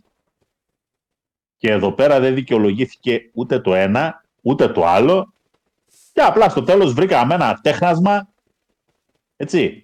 Αλλά βρίσκω ένα τέχνασμα για να κάνω κάτι τέτοιο όταν έχω είτε υπέρτερο αντίπαλο, βλέπε Ρέι Μπατίστα, Ναι, συμφωνείς, συμφωνώ που τον είχε δέσει γιατί δεν μπορούσε ο άνθρωπος. ή λέω ναι, έχει πέσει τόσο ξύλο και συνεχίζει το λαγουδάκι της Duracell να σηκώνεται επάνω, οπότε πολύ ευχαρίστως εκεί να καταλάβω το τέχνασμα. Όχι, δεν σε καμία των περιπτώσεων το μάτς δεν είχε τη βιαιότητα και τη διάρκεια η οποία θα μπορούσε να δικαιολογήσει αυτό εδώ το stipulation. Για να φτάσουμε και σε τέτοιο finish. Ναι. Εντάξει, βέβαια θα μπορούσε να γίνει και πολύ χειρότερο. Όχι, Ήταν Αλλά τόσο. εντάξει, τουλάχιστον μια καλή προσπάθεια υπήρχε, γιατί εντάξει και η Μπιάνκα και η Μπέιλι από ξύλο σηκώνουν. Τουλάχιστον δηλαδή κάποια σποτ γίνανε, κάποια χρήση αντικειμένων έγινε. Οκ. Αλλά είπαμε, μέχρι εκεί. Ένα εξάρι. Ε, προχωράμε να πω στα πολύ γρήγορα ότι από τη μέρα που ξεκίνησε το WWE στην Αραβία έχει κάνει πάρα πολλά πράγματα. Α, ανέβασα ένα πρόσφατα ένα post μόλις τώρα βασικά πριν την εκπομπή, όχι μόλις τώρα, πριν την εκπομπή. Ε, το WrestleNomics έβγαλε επίσημα μερικά πράγματα οικονομικά με το WWE. Παναγιώτη μου το WWE στην Αραβία με 8 show έβαλε 400 εκατομμύρια τσέπη. Μια χαρά. Σε πολύ ωραία στατιστικά που το έχει ακριβώς από κάτω ο άνθρωπος, σε όλες τις WrestleMania από την 1 έως 38, με τα ticket sales, οι WrestleMania έχουν από τη 1 έως την 38 250 εκατομμύρια. Που σημαίνει ότι η Αραβία 8 μέρες δηλαδή περάσανε 38 Πληρώνουν. στις WrestleMania. Πληρώνει εκεί πέρα ο Σεήχης, πληρώνει. Έχουμε μέχρι, Όχι το, χαζά. έχουμε μέχρι το 2027 για την Αραβία, οπότε το, μπι- το δισεκατομμύριο λογικά θα το ακουμπήσουμε. Απλά ένα καλό το οποίο το WWE τρώει πάρα πολλές φορές χώμα και όντως οικονομικά είναι πολύ καλή κίνηση. Ένα καλό είναι ότι, όπως βλέπουμε φωτογραφία εδώ πέρα, που λείπει μόνο ένα μάτς, το ξέρω ότι λείπει ένα μάτς, είναι ότι ξεκίνησε δειλά-δειλά να βάλει τις γυναίκες ώστε να δείξει στον κόσμο ότι παιδιά πρέπει να γίνετε λίγο πιο ευρωπαϊκοί, λίγο με πιο δυτικό πολιτισμό. Ε, και καλός ή κακός πρέπει να σεβαστούμε ότι αυτοί οι άνθρωποι κάνουν κάποιες κινήσεις σε βαθμό που να έχουμε ένα και δύο γυναικεία μάτς στην κάρτα και το, η Αραβία να είναι οκ. Ούτε να γιουχάρει, ούτε να πετάει ποτηράκια που πέταξε στην Ατάλια την πρώτη μέρα, ούτε ούτε ούτε. Και μαύρες μπαίνουν και με ρούχα μπαίνουν κάπως ως ένα σημείο, έτσι. Σεβόμαστε πού πηγαίνουμε; Το έχουμε πει άπειρες φορές. Δεν χρειάζεται να κατακρίνουμε το ότι δεν έχει γυναικείο μάτς. Είναι ο πολιτισμός τους, είναι η κουλτούρα τους. Πρέπει να τη σεβαστείς. Καταλα... Καταλαβαίνουμε ότι δεν είναι φυσικά στα ευρωπαϊκά δεδομένα, αλλά έτσι λειτουργούν. και σιγά σιγά με το δικό σου τρόπο βάζεις το πιο πολιτισμένο ε, διάλογο, να το πω έτσι, στην όλη συζήτηση. Το να παλεύουν δειλά-δειλά και γυναίκες. Και φτάσαμε σημείο να βλέπουμε ένα πάρα πολύ ωραίο και τίμιο γυναικείο μάτς. Το ότι οδήγησε η γυναίκα εκεί πέρα ήταν επικίνδυνο. Το καταλαβαίνω. Το ότι τη βάλω να οδηγήσει ήταν επικίνδυνο. Μαζί σας. Αλλά, OK. Okay. Ε, δεν θέλω να πω τίποτα. Στοχίζομαι. Δεν θέλω να πω τίποτα για τον Bray. Λες και κάνει stand-up ήταν. Εντάξει. Ήθελαν να τον εμφανίσουν. Είναι νούμερο 2 στα merch sales του WWE ήδη. Νούμερο 2 Παναγιώτη. Πρώτος είναι ο Ρόμαν. Ο Χιλ Ρόμαν και γενικά το Bloodline. Είναι νούμερο 2 παιδιά. Τον έφερε σε Αραβία. Μιλάει, μιλάει, μιλάει και κυριολεκτικά δεν λέει τίποτα ρε παιδιά. Είναι μια πιο ανθρώπινη βερσιόν. Μίλησε για την οικογένεια. Για πρώτη φορά είπε ότι είναι απόγονος wrestling οικογένειας. Πρώτη φορά το λέει αυτό ο Bray White σε πρόμο. Έτσι. Λέει ότι είναι ο καλύτερος και είναι ο καλύτερος. Δεν είναι καλύτερος του πατέρα του και σίγουρα είναι καλύτερος του αδερφού του. Οπότε σίγουρα είναι καλύτερος από τους άλλους δύο. Αλλά παιδιά πάλι δεν είπε τίποτα. Και υπάρχει μεγάλος κίνδυνος όλο αυτό να κουράσει εάν δεν λήξει με κάποιο μάτι στο War Games. Θα κουράσει αυτό και έχει ήδη κουράσει πάρα πολύ κόσμο. Το θεώρησα αχρίαστο, το θεώρησα ότι δεν είχε θέση καν στο show. Παναγιώτη μου, αν έχεις κάτι να συμπληρώσεις, συμπλήρωσε. Όπως προσωπικά δεν θέλω να πω, δεν έχει κάτι να πω παραπάνω. Το θεώρησα άχρηστο. Υπάρχει. Ωραία, προχωράμε. Τίποτα απολύτως. Για κάποιο λόγο το κάνανε. Ναι. Ο Θεός και η ψυχή τους. Ναι. Λοιπόν, και πάμε στο απόλυτο έπος, στο ματ που όλος ο πλανήτης έτριβε τα μάτια του, στο ματ το οποίο ένα παλικαράκι έτσι φτωχό ξεκίνησε δειλά-δειλά τα πρώτα του βήματα, έκανε YouTubing, έγινε πετυχημένος, έκανε Vines, ε, έκανε μια μαλακία στην Ιαπωνία και παραλίγο να τον πετάξουν από παντού, να γίνει cancel από τα πάντα, γιατί τον κυνηγήσαν και ιντερνετικά, τον κυνηγήσαν και χορηγοί του, τον κυνήγησαν όλοι. Τον κυνήγησε μια ολόκληρη χώρα, νομικά, τον κύριο Λόγκαν Πολ, για το όλο θέμα με την Ιαπωνία και το δάσος που αυτοκτονούσε κόσμος και το είχε δείξει. Και τι έκανε το παλικάρι, ανάκαμψε μαζί με τον αδερφό του, που και αυτός ήταν γνωστός μάλλον για την τοξικότητά του. Ανακάμψανε και οι δύο και έχουν γίνει δύο άτομα τα οποία, όπως επαναλάβαμε στο preview, έχουν κυριαρχήσει στα media. Και όπως φαίνεται, ο Logan Paul όχι απλά κυριάρχησε στα media, κυριάρχησε και μέσα σε ένα ring το οποίο κάποιοι άλλοι παλεύουν χρόνια να κάνουν αυτό που κάνανε. Παναγώτη μου άκουσα review. Κορνέταρους, Μέλτζερ, όλους τους γνωστούς του χώρου. Κυριολεκτικά ε, σπάνια ακούω από όλους τόσο καλά λόγια. Αλήθεια, τόσο καλά λόγια σπάνια έχω ακούσει για άνθρωπο. Και όπως είπε και ο Μπάρετ, είναι ο καλύτερος τρίτο μάτς άνθρωπος που έχω δει να παλεύει. Τρίτο μάτς άνθρωπος δηλαδή ότι το τρίτο του μάτς. Αψεγάδιαστος, μπήκε σαν superstar μέσα, σαν superstar μπήκε μέσα. Όλες του κινήσεις αψεγάδιαστες, σωστότατες, τέλειο fluidness, αλλά πρέπει να δώσουμε και ένα συγχαρητήριο στον αντίπαλό του. Έτσι, γιατί σε ένα ταγκό Παναγιώτη μου χορεύουν δύο. Και ο παρτενέρ του επίσης έδωσε το 100%. Μπήκανε μέσα οι Usos. Την κατάλληλη στιγμή, χωρίς να έχουμε το συναίσθημα του Παναγιώτη, α χαλάν το ματς. Ένιωσε λογικό όταν σκάσαν οι Usos, που ήταν μετά από εκείνο το εξαιρετικό σποτ από το γιατί, γιατί έγινε μετά από ένα μεγάλο σποτ ναι το οποίο μπορεί να δικαιολογήσει ότι οι άλλοι δύο μένουν τέζα κάτω. Και δεν έγινε στο ξεκούδουνο. Ναι, και μπήκαν να δουν και άμα είναι και καλά και όλα αυτά. Ένα σποτ το οποίο θα μιλήσουμε και αυτό σε λίγο, γιατί βασικά όχι να μιλήσουμε. Το σποτ το έκανε λόγω του gimmick του που είναι YouTuber με ένα κινητό στο χέρι και το έκανε τέλειο. Αλήθεια, δεν ξέρω αν κάνω λάθος. Χειροκροτήσαμε και οι δύο νομίζω όταν έγινε έτσι. Νομίζω χειροκροτήσαμε. Μέσα στο σπίτι. Ναι. Αρχίσαμε να χειροκροτάμε γιατί το έκανε τόσο τέλεια. Μπαίνει με μουσική, με μουσική ο Τζέικ Πολ, ώστε να δείξουμε και το άλλο μεγάλο όνομα που είναι μαζί μας. Και στην πορεία, επειδή τον προστατεύουν και φαίνεται, με μουσική επίσης ο Σόλο Σικόα, ο οποίος ισορροπεί λίγο την κατάσταση. Φυσικά μέσα στον όλο χαμό, ο κύριος Λόγκαν Πολ θα χάσει το μάτσα από ένα σπίαρ, ενώ όμως προηγουμένως έχουν προηγηθεί κινησάρες, έχει προηγηθεί το καλύτερο backstage lariat που έχω δει, ναι, και από τον κύριο Page Καλά και από τον κύριο Πανκ εννοείται. εννοείται και από τον κύριο Πανκ. Τη μία μπουνιά που αγχωθήκαν όλοι μήπως γίνει το πίνι γιατί ο Ρόμαν το πούλησε εξαιρετικά. και φτάσαμε Παναγιώτη σε ένα τελείωμα του μάτς στο οποίο ο Ρόμαν ακουμπάει τις ζώνες, πάει να φύγει μαζί με τις ζώνες και κλαίει στην κάμερα σε φάση ότι ε, το τι θα πάθαινα. Τόσο ωραίο το visual του Ρόμαν που έδειξε ότι αγχώθηκε εν τέλει, λέει αμάν θα χάναμε. Και φυσικά αυτή η φωτογραφία, παιδιά, που έχουμε δώσει αυτή τη στιγμή και στο κοινό, αντικατοπτρίζει το τι είδαμε. Είδαμε κυριολεκτικά νομίζω δύο σαν υπερήρωες ήταν, ρε φίλε. Δεν έχω, Παναγώτη, δεν έχω λόγια. Συγχαρητήρια. Συγχαρητήρια στο παλικάρι που λέγεται Λόγκαν Πολ. Σ' ακούω. Εξαιρετικό μάτς. Εξαιρετικότατο. 9. 9. Άνετα 9. Ανετότατα 9.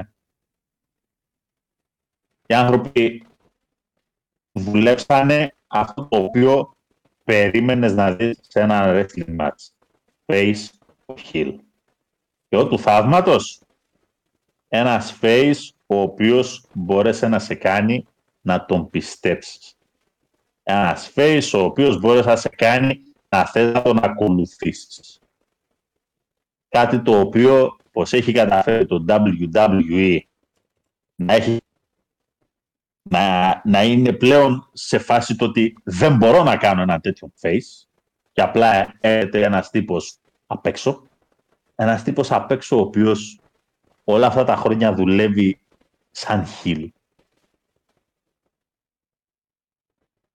Yeah. Υπάρχουν άλλα λόγια; Ε, διάβασα, σε ένα, Δεν νομίζω. διάβασα σε ένα post, νομίζω στον κύριο Σόλο Μόντσερ το διάβασα, ότι έκανε όλους τους haters του φαν. Όχι να το συμπαθήσουν, τους έκανε φαν. Όλους τους haters που είχε τους έκανε φαν. Όσο τον. Λογικό και επόμενο. Ναι. Δηλαδή, Λογικό και επόμενο. Γιατί είχες αυτό το πράγμα το οποίο θέλεις να δεις από έναν face. Τη σύνδεση με τον κόσμο. Το ότι δεν σε φοβάμαι όποιος κι αν είσαι. Θα σε αντιμετωπίσω. Έναν άνθρωπο ο οποίος Ίσως βέβαια εδώ πέρα και το γεγονός ότι τραυματίστηκε μαζί με το γεγονός ότι είχε και μια άνεση παραπάνω να κάνει δύο-τρία σποτ τα οποία δυστυχώς το WWE επειδή θέλει κάποιος να τους έχει απίκο 365 μέρες το χρόνο έτσι, έτσι, χάνω λίγο, δεν τους ναι. επιτρέπει να τα κάνουν. Κοίτα, αυτό οφείλεται Με βασικά. αποτέλεσμα όλοι, όλοι οι face έτσι από ένα σημείο και μετά να γίνονται εντελώς lame, να γίνονται εντελώς άχρωμοι και άοσμοι και να μην θέλεις να τους ακολουθήσεις. Κοίτα, οι, οι τραυματισμοί οι οποίοι πέσει στο Logan Paul οφείλεται και στο γεγονός ότι ναι, εξαιρετικός, αλλά είναι και άπειρος. Ένα πράγμα το οποίο μαθαίνει και ο παλαιστής είναι πώς να κάνει τις κινήσεις και να προστατεύει και τον εαυτό του. Νομίζω το Logan Paul μέσα στην όλη κάψα του θέλω να τα κάνω καλά, μπορεί να μην προστατεύσει τον εαυτό του. Τον αντίπαλο ναι, τον εαυτό του όχι τόσο. Φυσικά οι τραυματισμοί του δυστυχώς θα τον αφήσουν καιρό έξω. Δυστυχώς θα μείνει λίγο καιρό, ίσα που προλαβαίνει το Rumble και αν. Και να σημειώσω ότι η χειρότερη κίνηση που έκανε ουσιαστικά, γιατί κάποια στιγμή την έκανε επίτηδες έτσι, γιατί για reverse πήγαινε, ήταν Switch in Music. Το οποίο το έκανε επίτηδες επειδή ανέβηκε το post με τον Michaels που εκπαιδεύει τον Michaels και λέει θα κάνω και αυτό. Εντάξει, δεν το έκανε καλά γιατί πολύ απλά ήξερε θα πάει για reverse. Αυτό ήταν απειρία, ξεκάθαρα απειρία. Έτσι. Αλλά από εκεί πέρα, παιδιά, όταν μιλάμε Να πω, για. βέβαια, Πες. Πες, πες. να πω βέβαια ότι τα πάντσεις που έδωσε ο αδερφός του Ναι. ειδικά το δεύτερο ήταν τι γέλιο. Η αλήθεια Εντάξει, είναι δηλαδή, το, το πρώτο πήγε Ήταν πολύ εξαιρετικά. χάλια. Ναι, το πρώτο πήγε εξαιρετικά, το δεύτερο λίγο έπεσε λίγο πιο νωρίς ο Τζίμι. Εντάξει. Ε, αλλά και πάλι, το κοινό ας πούμε χαϊπαρίστηκε ακόμα και για ένα tag team Jake Paul με Logan Paul εναντίον Νούσο. Το έχουμε, άμα θέλουμε, το έχουμε. Και ο Jake Paul κιόλας δήλωσε μετά την εμφάνισή του στην Αραβία ότι θέλει να έρθει στο WWE. Επίσημα ανακοίνωσε ότι θέλει να έρθει, του άρεσε η όλη φάση, του άρεσε ότι έγινε και θέλει να έρθει WWE και μακάρι, άμα είναι έτσι, μακάρι να έρθει.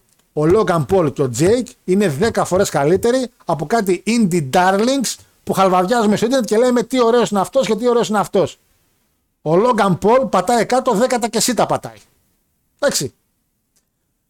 Το βιντεάκι το οποίο ανέβηκε στο Instagram του Παναγιώτη, το βιντεάκι το οποίο πήδηξε πάνω στο Roman Reigns, είναι το most viewed social media clip του 2022 μέχρι στιγμής. Για, οχτώ- για, 7, για 6 Δεκέμβρη που ανέβηκε το post. Το πιο mo- most viewed social media clip Πότε ανέβηκε; Ε, το ανέβασαν προχτές. 6 Νοέμβρη ρε τρόμπα, όχι 6 Δεκέμβρη. Ε, 6 Νοέμβρη, συγγνώμη, είπα Δεκέμβρη, συγγνώμη. Το οποίο ανέβηκε 6 Δεκέμβρη. είναι 6 Είπα κι εγώ. Νο- 6 Νοέμβρη. Είναι. Έχουμε τα Αγίου Νικολάου και δεν το ξέρουμε. Ε, είναι το πιο το, ε, διάσημο βιντεάκι, το πιο, έχουν πιο πολλά άτομα. Το οποίο, παιδιά, επίσης βοηθάει το wrestling και το WWE. Και να πω και στο ακόμα και το βιντεάκι αυτό, το κλιπάκι μάλλον, έγινε και αυτό εξαιρετικά. Και ο καημένος, ο οποίος με το που έπεσε πάνω στον Ρόμαν, η πρώτη του κίνηση ήταν να κάτσει να δει, μην έσπασε την οθόνη. Γιατί λέει, Α, μα έσπασε, θα την κάτσα. Γλυκούλης. Αλλά τέλειος. Εξαιρετικότατος Παναγιώτη μου και μπράβο του. Μακάρι να συνεχίσει, μακάρι να πάει καλά. Ε, τα media το πιάσαν από εδώ και από εκεί εννοείται. Και γενικά Παναγιώτη μου το όλο show θεωρώ ότι μας άφησε μια ωραία νότα και γι' αυτό ευθύνεται, θεω- ευθύνεται κατά πολύ το opening match και το τελευταίο match. Και το, το tag team με την OC και την Judgment Day. Αυτά θα κρατήσω εγώ από το show. Ε, Ε, το show συνολικά ήταν καλό. Δεν ήταν τόσο καλό στο προηγούμενο, αλλά σίγουρα ήταν καλό. ναι, Σίγουρα ήταν καλύτερο το main event. ναι, σίγουρα. Ασυζητητή. Ασυζητητή. Και τέλος πάντων, εντάξει, όταν έχεις ένα main event το οποίο πηγαίνει τόσο καλά, σου μένει και μια καλή γεύση, ρε παιδί. Από την όλη κατάσταση. Προφανώς και δεν περιμέναμε, ασχέτως τι έγραφε εδώ πέρα ο Θλιβερός να την περασμένη εβδομάδα, ότι ο Λόγκαν Πολ θα, παίρνε, θα έπαιρνε τον τίτλο. τόσο ήθελα, τόσο. ναι, ναι, τόσο ήθελε. Όχι, νομίζω. Αλλά από εκεί και πέρα, από εκεί και πέρα ανέλπιστα ο άνθρωπος έκανε ένα μάτς και ένα μάτς ως face. Αυτό είναι που κρατάω περισσότερο απ' όλα. Θα το λέω και θα το ξαναλέω. Και θα το λέω και θα το ξαναλέω γιατί πάρα μα πάρα πολύ απλά χθες το ρο, που για κάποιο μαζοχιστικό λόγο καθόμουν να ακούσω σχεδόν όλο το πρόμο στην αρχή, όλο το segment ανάμεσα στους Ούσους και τους, ε, ε, και τους New, Day. ναι, ναι. Όταν η New Day μιλάει σοβαρά, μιλάει με τον τρόπο τον οποίο θέλεις ότι, κοιτάξτε να δείτε, εντάξει, ναι, λέτε, λέτε τα δικά σας, αλλά και εμείς έχα- κάναμε δουλειά εδώ πέρα, έχουμε ένα όνομα, έχουμε ένα σεβασμό, έχουμε παλέψει, έχουμε κάνει, έχουμε ράνει και έχεις ένα, ένα άθλιο κοινό, το οποίο είναι σε φάση ε, ε, και ενθουσιάζεται πότε όταν μπαίνει μέσα ο κλόουν. πραγματικά, πραγματικά αυτός ο κόσμος είναι για φτύσιμο. Ένας κόσμος ο οποίος δεν μπορεί να καταλάβει τις στοιχειώδεις έννοιες. Χαϊπάρεται με ό,τι είναι της στιγμής. Χαϊπάρεται με τον κάθε έναν. Α, είναι τυπάς. Α, είναι έτσι. Α, είναι αλλιώς. Είναι cool. Σας πληροφορώ ότι όλους αυτούς τους cool τύπους, 9 στους 10 κάποια στιγμή τους βλέπουμε στα έδρανα των δικαστηρίων. Τι αρέσει. Έτσι απλά. Όλους αυτούς τους cool τύπους.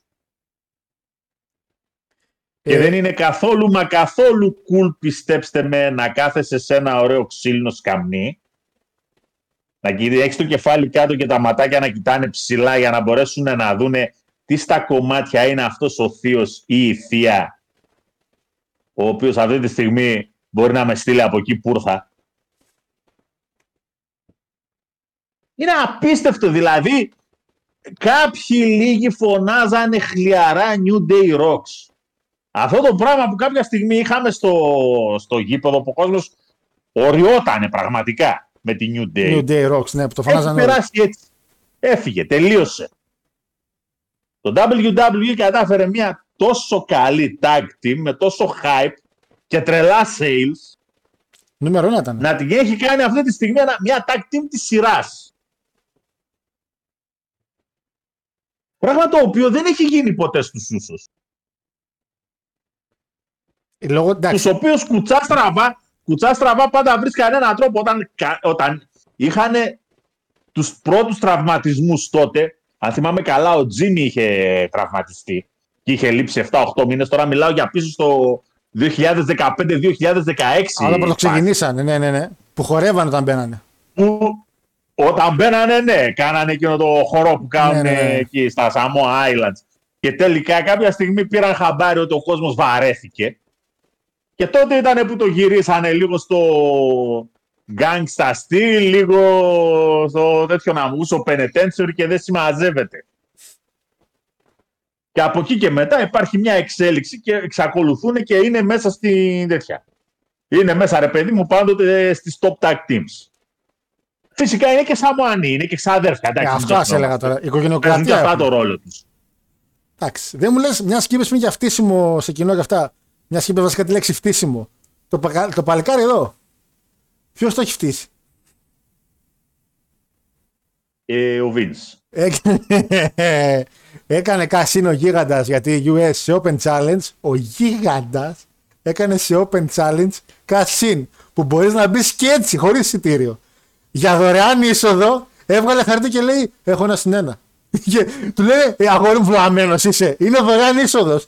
Έχω ένα συν ένα. Ρε, ρε, βλαμμένε, το λένε. Και έχασε. Να πω εδώ στα γατάκια τα οποία λέτε ότι τρώει θάψιμο και αυτά. Ψ, storytelling. Ο γαμπρό για τον κύριο Θείορη έχει μεγάλα πράγματα. Έχει μεγάλα πλάνα για τον κύριο Θείορη. Αναμένουμε, Αεροπλάνα. αναμένουμε τεράστιο μάτι στη WrestleMania για Austin Theory, παιδιά. Εναντίον; Δεν έχει καμία σημασία. δεν ξέρουμε ακόμα, δεν ξέρουμε. Λοιπόν, Αυτά για Austin Theory. Λοιπόν, Παναγιώτη μου, κλείσαμε θες για μια να εσύ ολοκληρώσω τη, τη σκε- τέτοια, τη σκέψη σου. να ολοκληρώσω και τις σκέψεις μου. Ναι.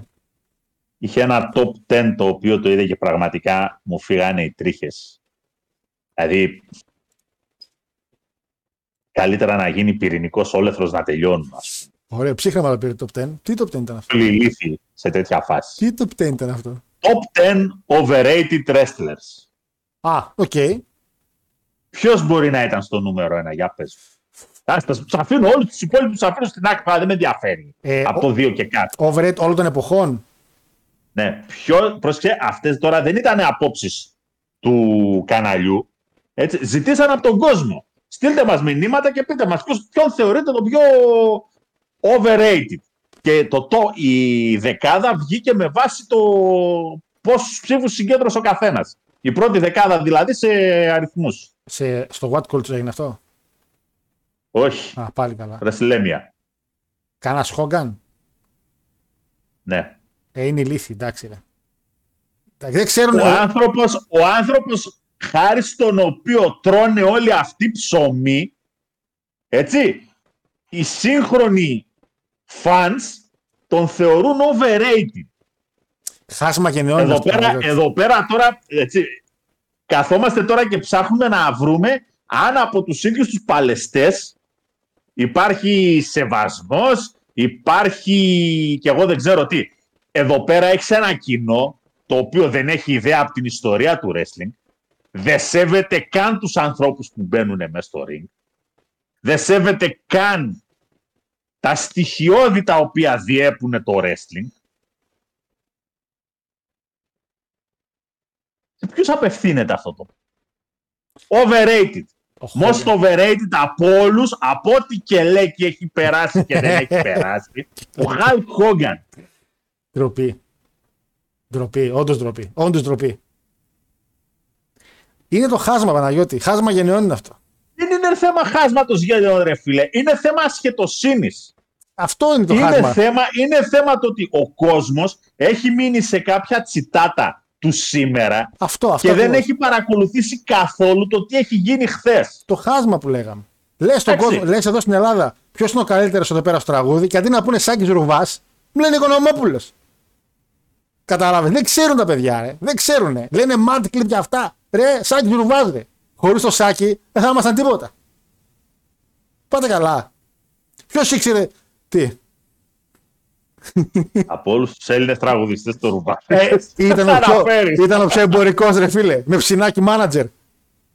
Δίπλα στο ring να κρατάει τη ζώνη. Γενικά είναι από τους πλέον εμπορικότερους, αλλά υπάρχουν Ε, και το- πιο εμπορικοί. Σε όλα τα αθλήματα έχουμε πει. Δεν υπάρχει μπάσκετ χωρίς Μάικλ Τζόρνταν. Τελείωσε. Όλοι. Εντάξει, υπάρχει.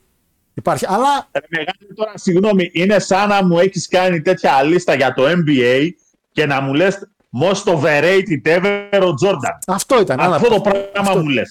Δηλαδή βλακία Εντάξει. τελείως. Ναι. Α έρθει να μου πει ο οποιοδήποτε ποιος από όλους εκείνους εκείνης της εποχής, αλλά και τους σημερινούς, υπάρχει κανείς ο οποίος πιστεύει ότι ο Λεμπρόν όταν θα γίνει 50 χρονών θα συνεχίσει να πουλάει; Όχι η αλήθεια είναι. Δεν... από τη σειρά του Τζόρνταν, από όλα εκείνα τα ονόματα, όλους αυτούς που άμα ρωτήσεις το NBA, ας πούμε, οι θρύλοι του NBA, Ρόντμαν, τέτοια. σήμερα, σήμερα δεν πουλάει σχεδόν κανένας. Ο Hardaway. Ένας Σακίλ, εκτός από τον Τζόρνταν, ένα Σακίλ φιλαράκι. Αυτό επειδή είναι ακόμα στην Γιατί, τηλεόραση. γιατί, ο όμως. Σακίλ είναι, προσοχή, γιατί ο Σακίλ είναι η προσωπικότητα που είναι, έτσι. Και είναι ακόμα στην τηλεόραση. Βγαίνει στο, Ακριβώς. βγαίνει στο γυαλί κάθε, κάθε μήνα, κάθε μήνα, λέω, κάθε Πού- εβδομάδα. Γιούιν, Ρόμπινσον, Μάλιν, Hardaway. Καρλ Μαλόν, Τζον Στόκτον, Hardaway. ε, Μουτόμπο. Αϊζάια Τόμας. Πού είναι όλοι αυτοί ρε παιδιά; Ο άλλος που πήγε στους Bucks, πώς τον λέγανε ρε, με το αραβικό όνομα; Τζαμπάρ. Τζαμπάρ. Πουθενά κι αυτός. Σε δύο ταινίες έπαιξε τελείως. Εντάξει, πρόσεξε. Ο Τζαμπάρ ήταν στην ουσία μέχρι τα 70. Είναι στα 70s, πιάσε και μέχρι τις αρχές της δεκαετίας του 80. Εγώ δηλαδή όταν είδα Τζαμπάρ τον πέτυχα στα τελειώματα της καριέρας. Εντάξει. Δεν μπορώ να μιλήσω για εκείνης της εποχής τους τυπάδες, αλλά για αυτής της εποχή, δηλαδή για αυτούς τους οποίους τους έζησα, Magic Johnson, James Worthy που είχαν οι Lakers τότε. Ποιος, ποιος NBAer πουλάει ακόμα από εκείνη την ε, σειρά, έτσι, δεκαετίας 80-90. Μόνο Τζόρνταν. Ακόμα και ο Κόμπι μπορώ να πω ότι. Ο Χόγκαν πουλάει ακόμα. Ναι. Ισχύει, όχι ισχύει του που Καλός ή κακός, αρέσει ή δεν αρέσει σε κάποιους. Οπότε από πού και ως που το overrated. Και πουλάει και σαν Hulk Hogan, κλασικό κίτρινο κόκκινο, πουλάει και σαν NWO Hogan. Ναι, μαύρα που ήταν, τα μαύρα Και άσπρα. παίζει να πουλάει και περισσότερο ακόμα σαν NWO. Ισχύει. Για- Οπότε τώρα, πόσες πια πίπες μπορεί να αντέξει ένας άνθρωπος στην ηλικία; Κάτσε να πάω chat και να κλείσω γιατί σίγουρα έχουμε κανένα δύο μηνύματα. Millennials. Ε, millennials. Τάκης Στόλης. Καλά λέει ρε ο JBL. Snowflakes και millennials. Λέει εδώ, Έχετε φίλο, καταστρέψει την Αμερική να πούμε. λέει εδώ η Αγγελικούλα μας. Λέει: Κοίτα, ο Σακίλ ήταν entertainer. Στόκτον π.χ. δεν ήταν. Μόνο μέσα στο παρκέ. Το ίδιο και με ποδόσφαιρο. Το entertainment πουλάει παραπάνω. Γι' αυτό ο Μαραντόνα τον Μπελέ τον εξαφάνισε εμπορικά. Γιατί έβαλε εκείνο το χέρι, έφτιασε μετά στην κάμερα και τα μάτια του από την κόκα είχαν γίνει στρόγγυλα. Πούλησε, τελείωσε. Έβγαινε μετά, έκοβε promo. Ήταν κύριος. Ε, ε, χάρο μόλις έχασα κάθε ελπίδα, λέει, δηλαδή ρε φίλοι μα λέει. Στα τέλη 80s και 90s έχουμε την παγκοσμιοποίηση της τηλεόρασης. Εκεί δηλαδή πήγε ο Χόγκαν και ο Μάικλ Τζόρνταν. Θέλαμε ήρωες. Ένας Χόγκαν, ένας Τζόρνταν, ένας ο Τζάξον. Μάικλ Τζάξον Jackson, επίσης. ναι. Ισχύει. Ακόμα και τώρα ο Τζάξον θα πουλήσει. Και ο Μάικλ Τζάξον θα συνεχίσει να πουλάει. Και το Μάικλ Τζάξον τον φάγανε και με την παιδεραστία πάρα πολύ. Το οποίο εντάξει, τα έχουμε, πει- τα έχουμε πει με τον Παναγιώτη. Εντάξει. Ήταν οι μανάδες που ξεμέναν από λεφτά και λέγανε Ναι, πάρ το παιδί μου, εννοείται, πάρ το παιδί μου, εννοείται. Και μόλις έφυγε το μεροκάματο στη μάνα, Α, πήρε το παιδί μου. Δηλαδή, εντάξει. Τέλος πάντων. Ε, Παναγιώτη μου, να κλείσουμε σιγά σιγά. Να κλείσουμε σιγά σιγά γιατί η γειτονιά σου παίζει και η ομάδα της. Παίζει και, Καρδιά σου εκεί πέρα. παίζει και Αργιανάρα εδώ και δεν ξέρουν πόσο έχει πάει το σκορ. Παίζει και, η μεγάλη, Νάπο- παίζει και, παίζει και η μεγάλη Νάπολη. Τελικά τι έγινε ρε με αυτό το ΔΣ, τι αποφασίσανε, δεν μάθαμε. Τι ξέρω, Ακόμα ρε. συνεδριάζουν, τι γίνεται. Ε, σε- εγώ- Έχουμε καμιά ενημέρωση από τον κοντρόλ. αυτή την, την άλλη εβδομάδα, αυτή εδώ η μπλούζα η φόρμα θα ανήκει σε άλλη λίγκα. Γατάκια. Διάβα...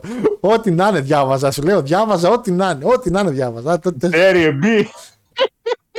Τι σκατά θα κάνουμε. Θα πάμε, λέω, στο Κυπριακό Πρωτάθλημα. Τι να κάνουμε, ρε, στο Κυπριακό Πρωτάθλημα; Θα παίζουμε την Άκλε Μεσού. Τέλος πάντων. Τουλάχιστον θα, θα γονατίσουμε τα χανούμια της Λοιπόν, την εντάξει, Κυριακή. να, ε, Λέγε; μεγάλη κοιλιά μπορεί να έχει, αλλά μεγάλα κοχόνια για να κάνει κάτι τέτοιο δεν, Δεν έχει. έχει, όχι. Σε Ισχύει, σύγκριση τουλάχιστον με τους Αγγελόπουλους. ισχύει δεν έχει αλήθεια. είναι. Εντάξει. Εντάξει. Το, το πιστεύω ότι δεν έχει να Αυτό κάνει. που κάνανε, αυτό που κάνανε οι Αγγελόπουλοι, μεγάλο respect. Πραγματικά μεγάλο respect. Φέρτε Κόκκαλη πίσω. Φέρτε Κόκκαλη πίσω. Λοιπόν. Παρα...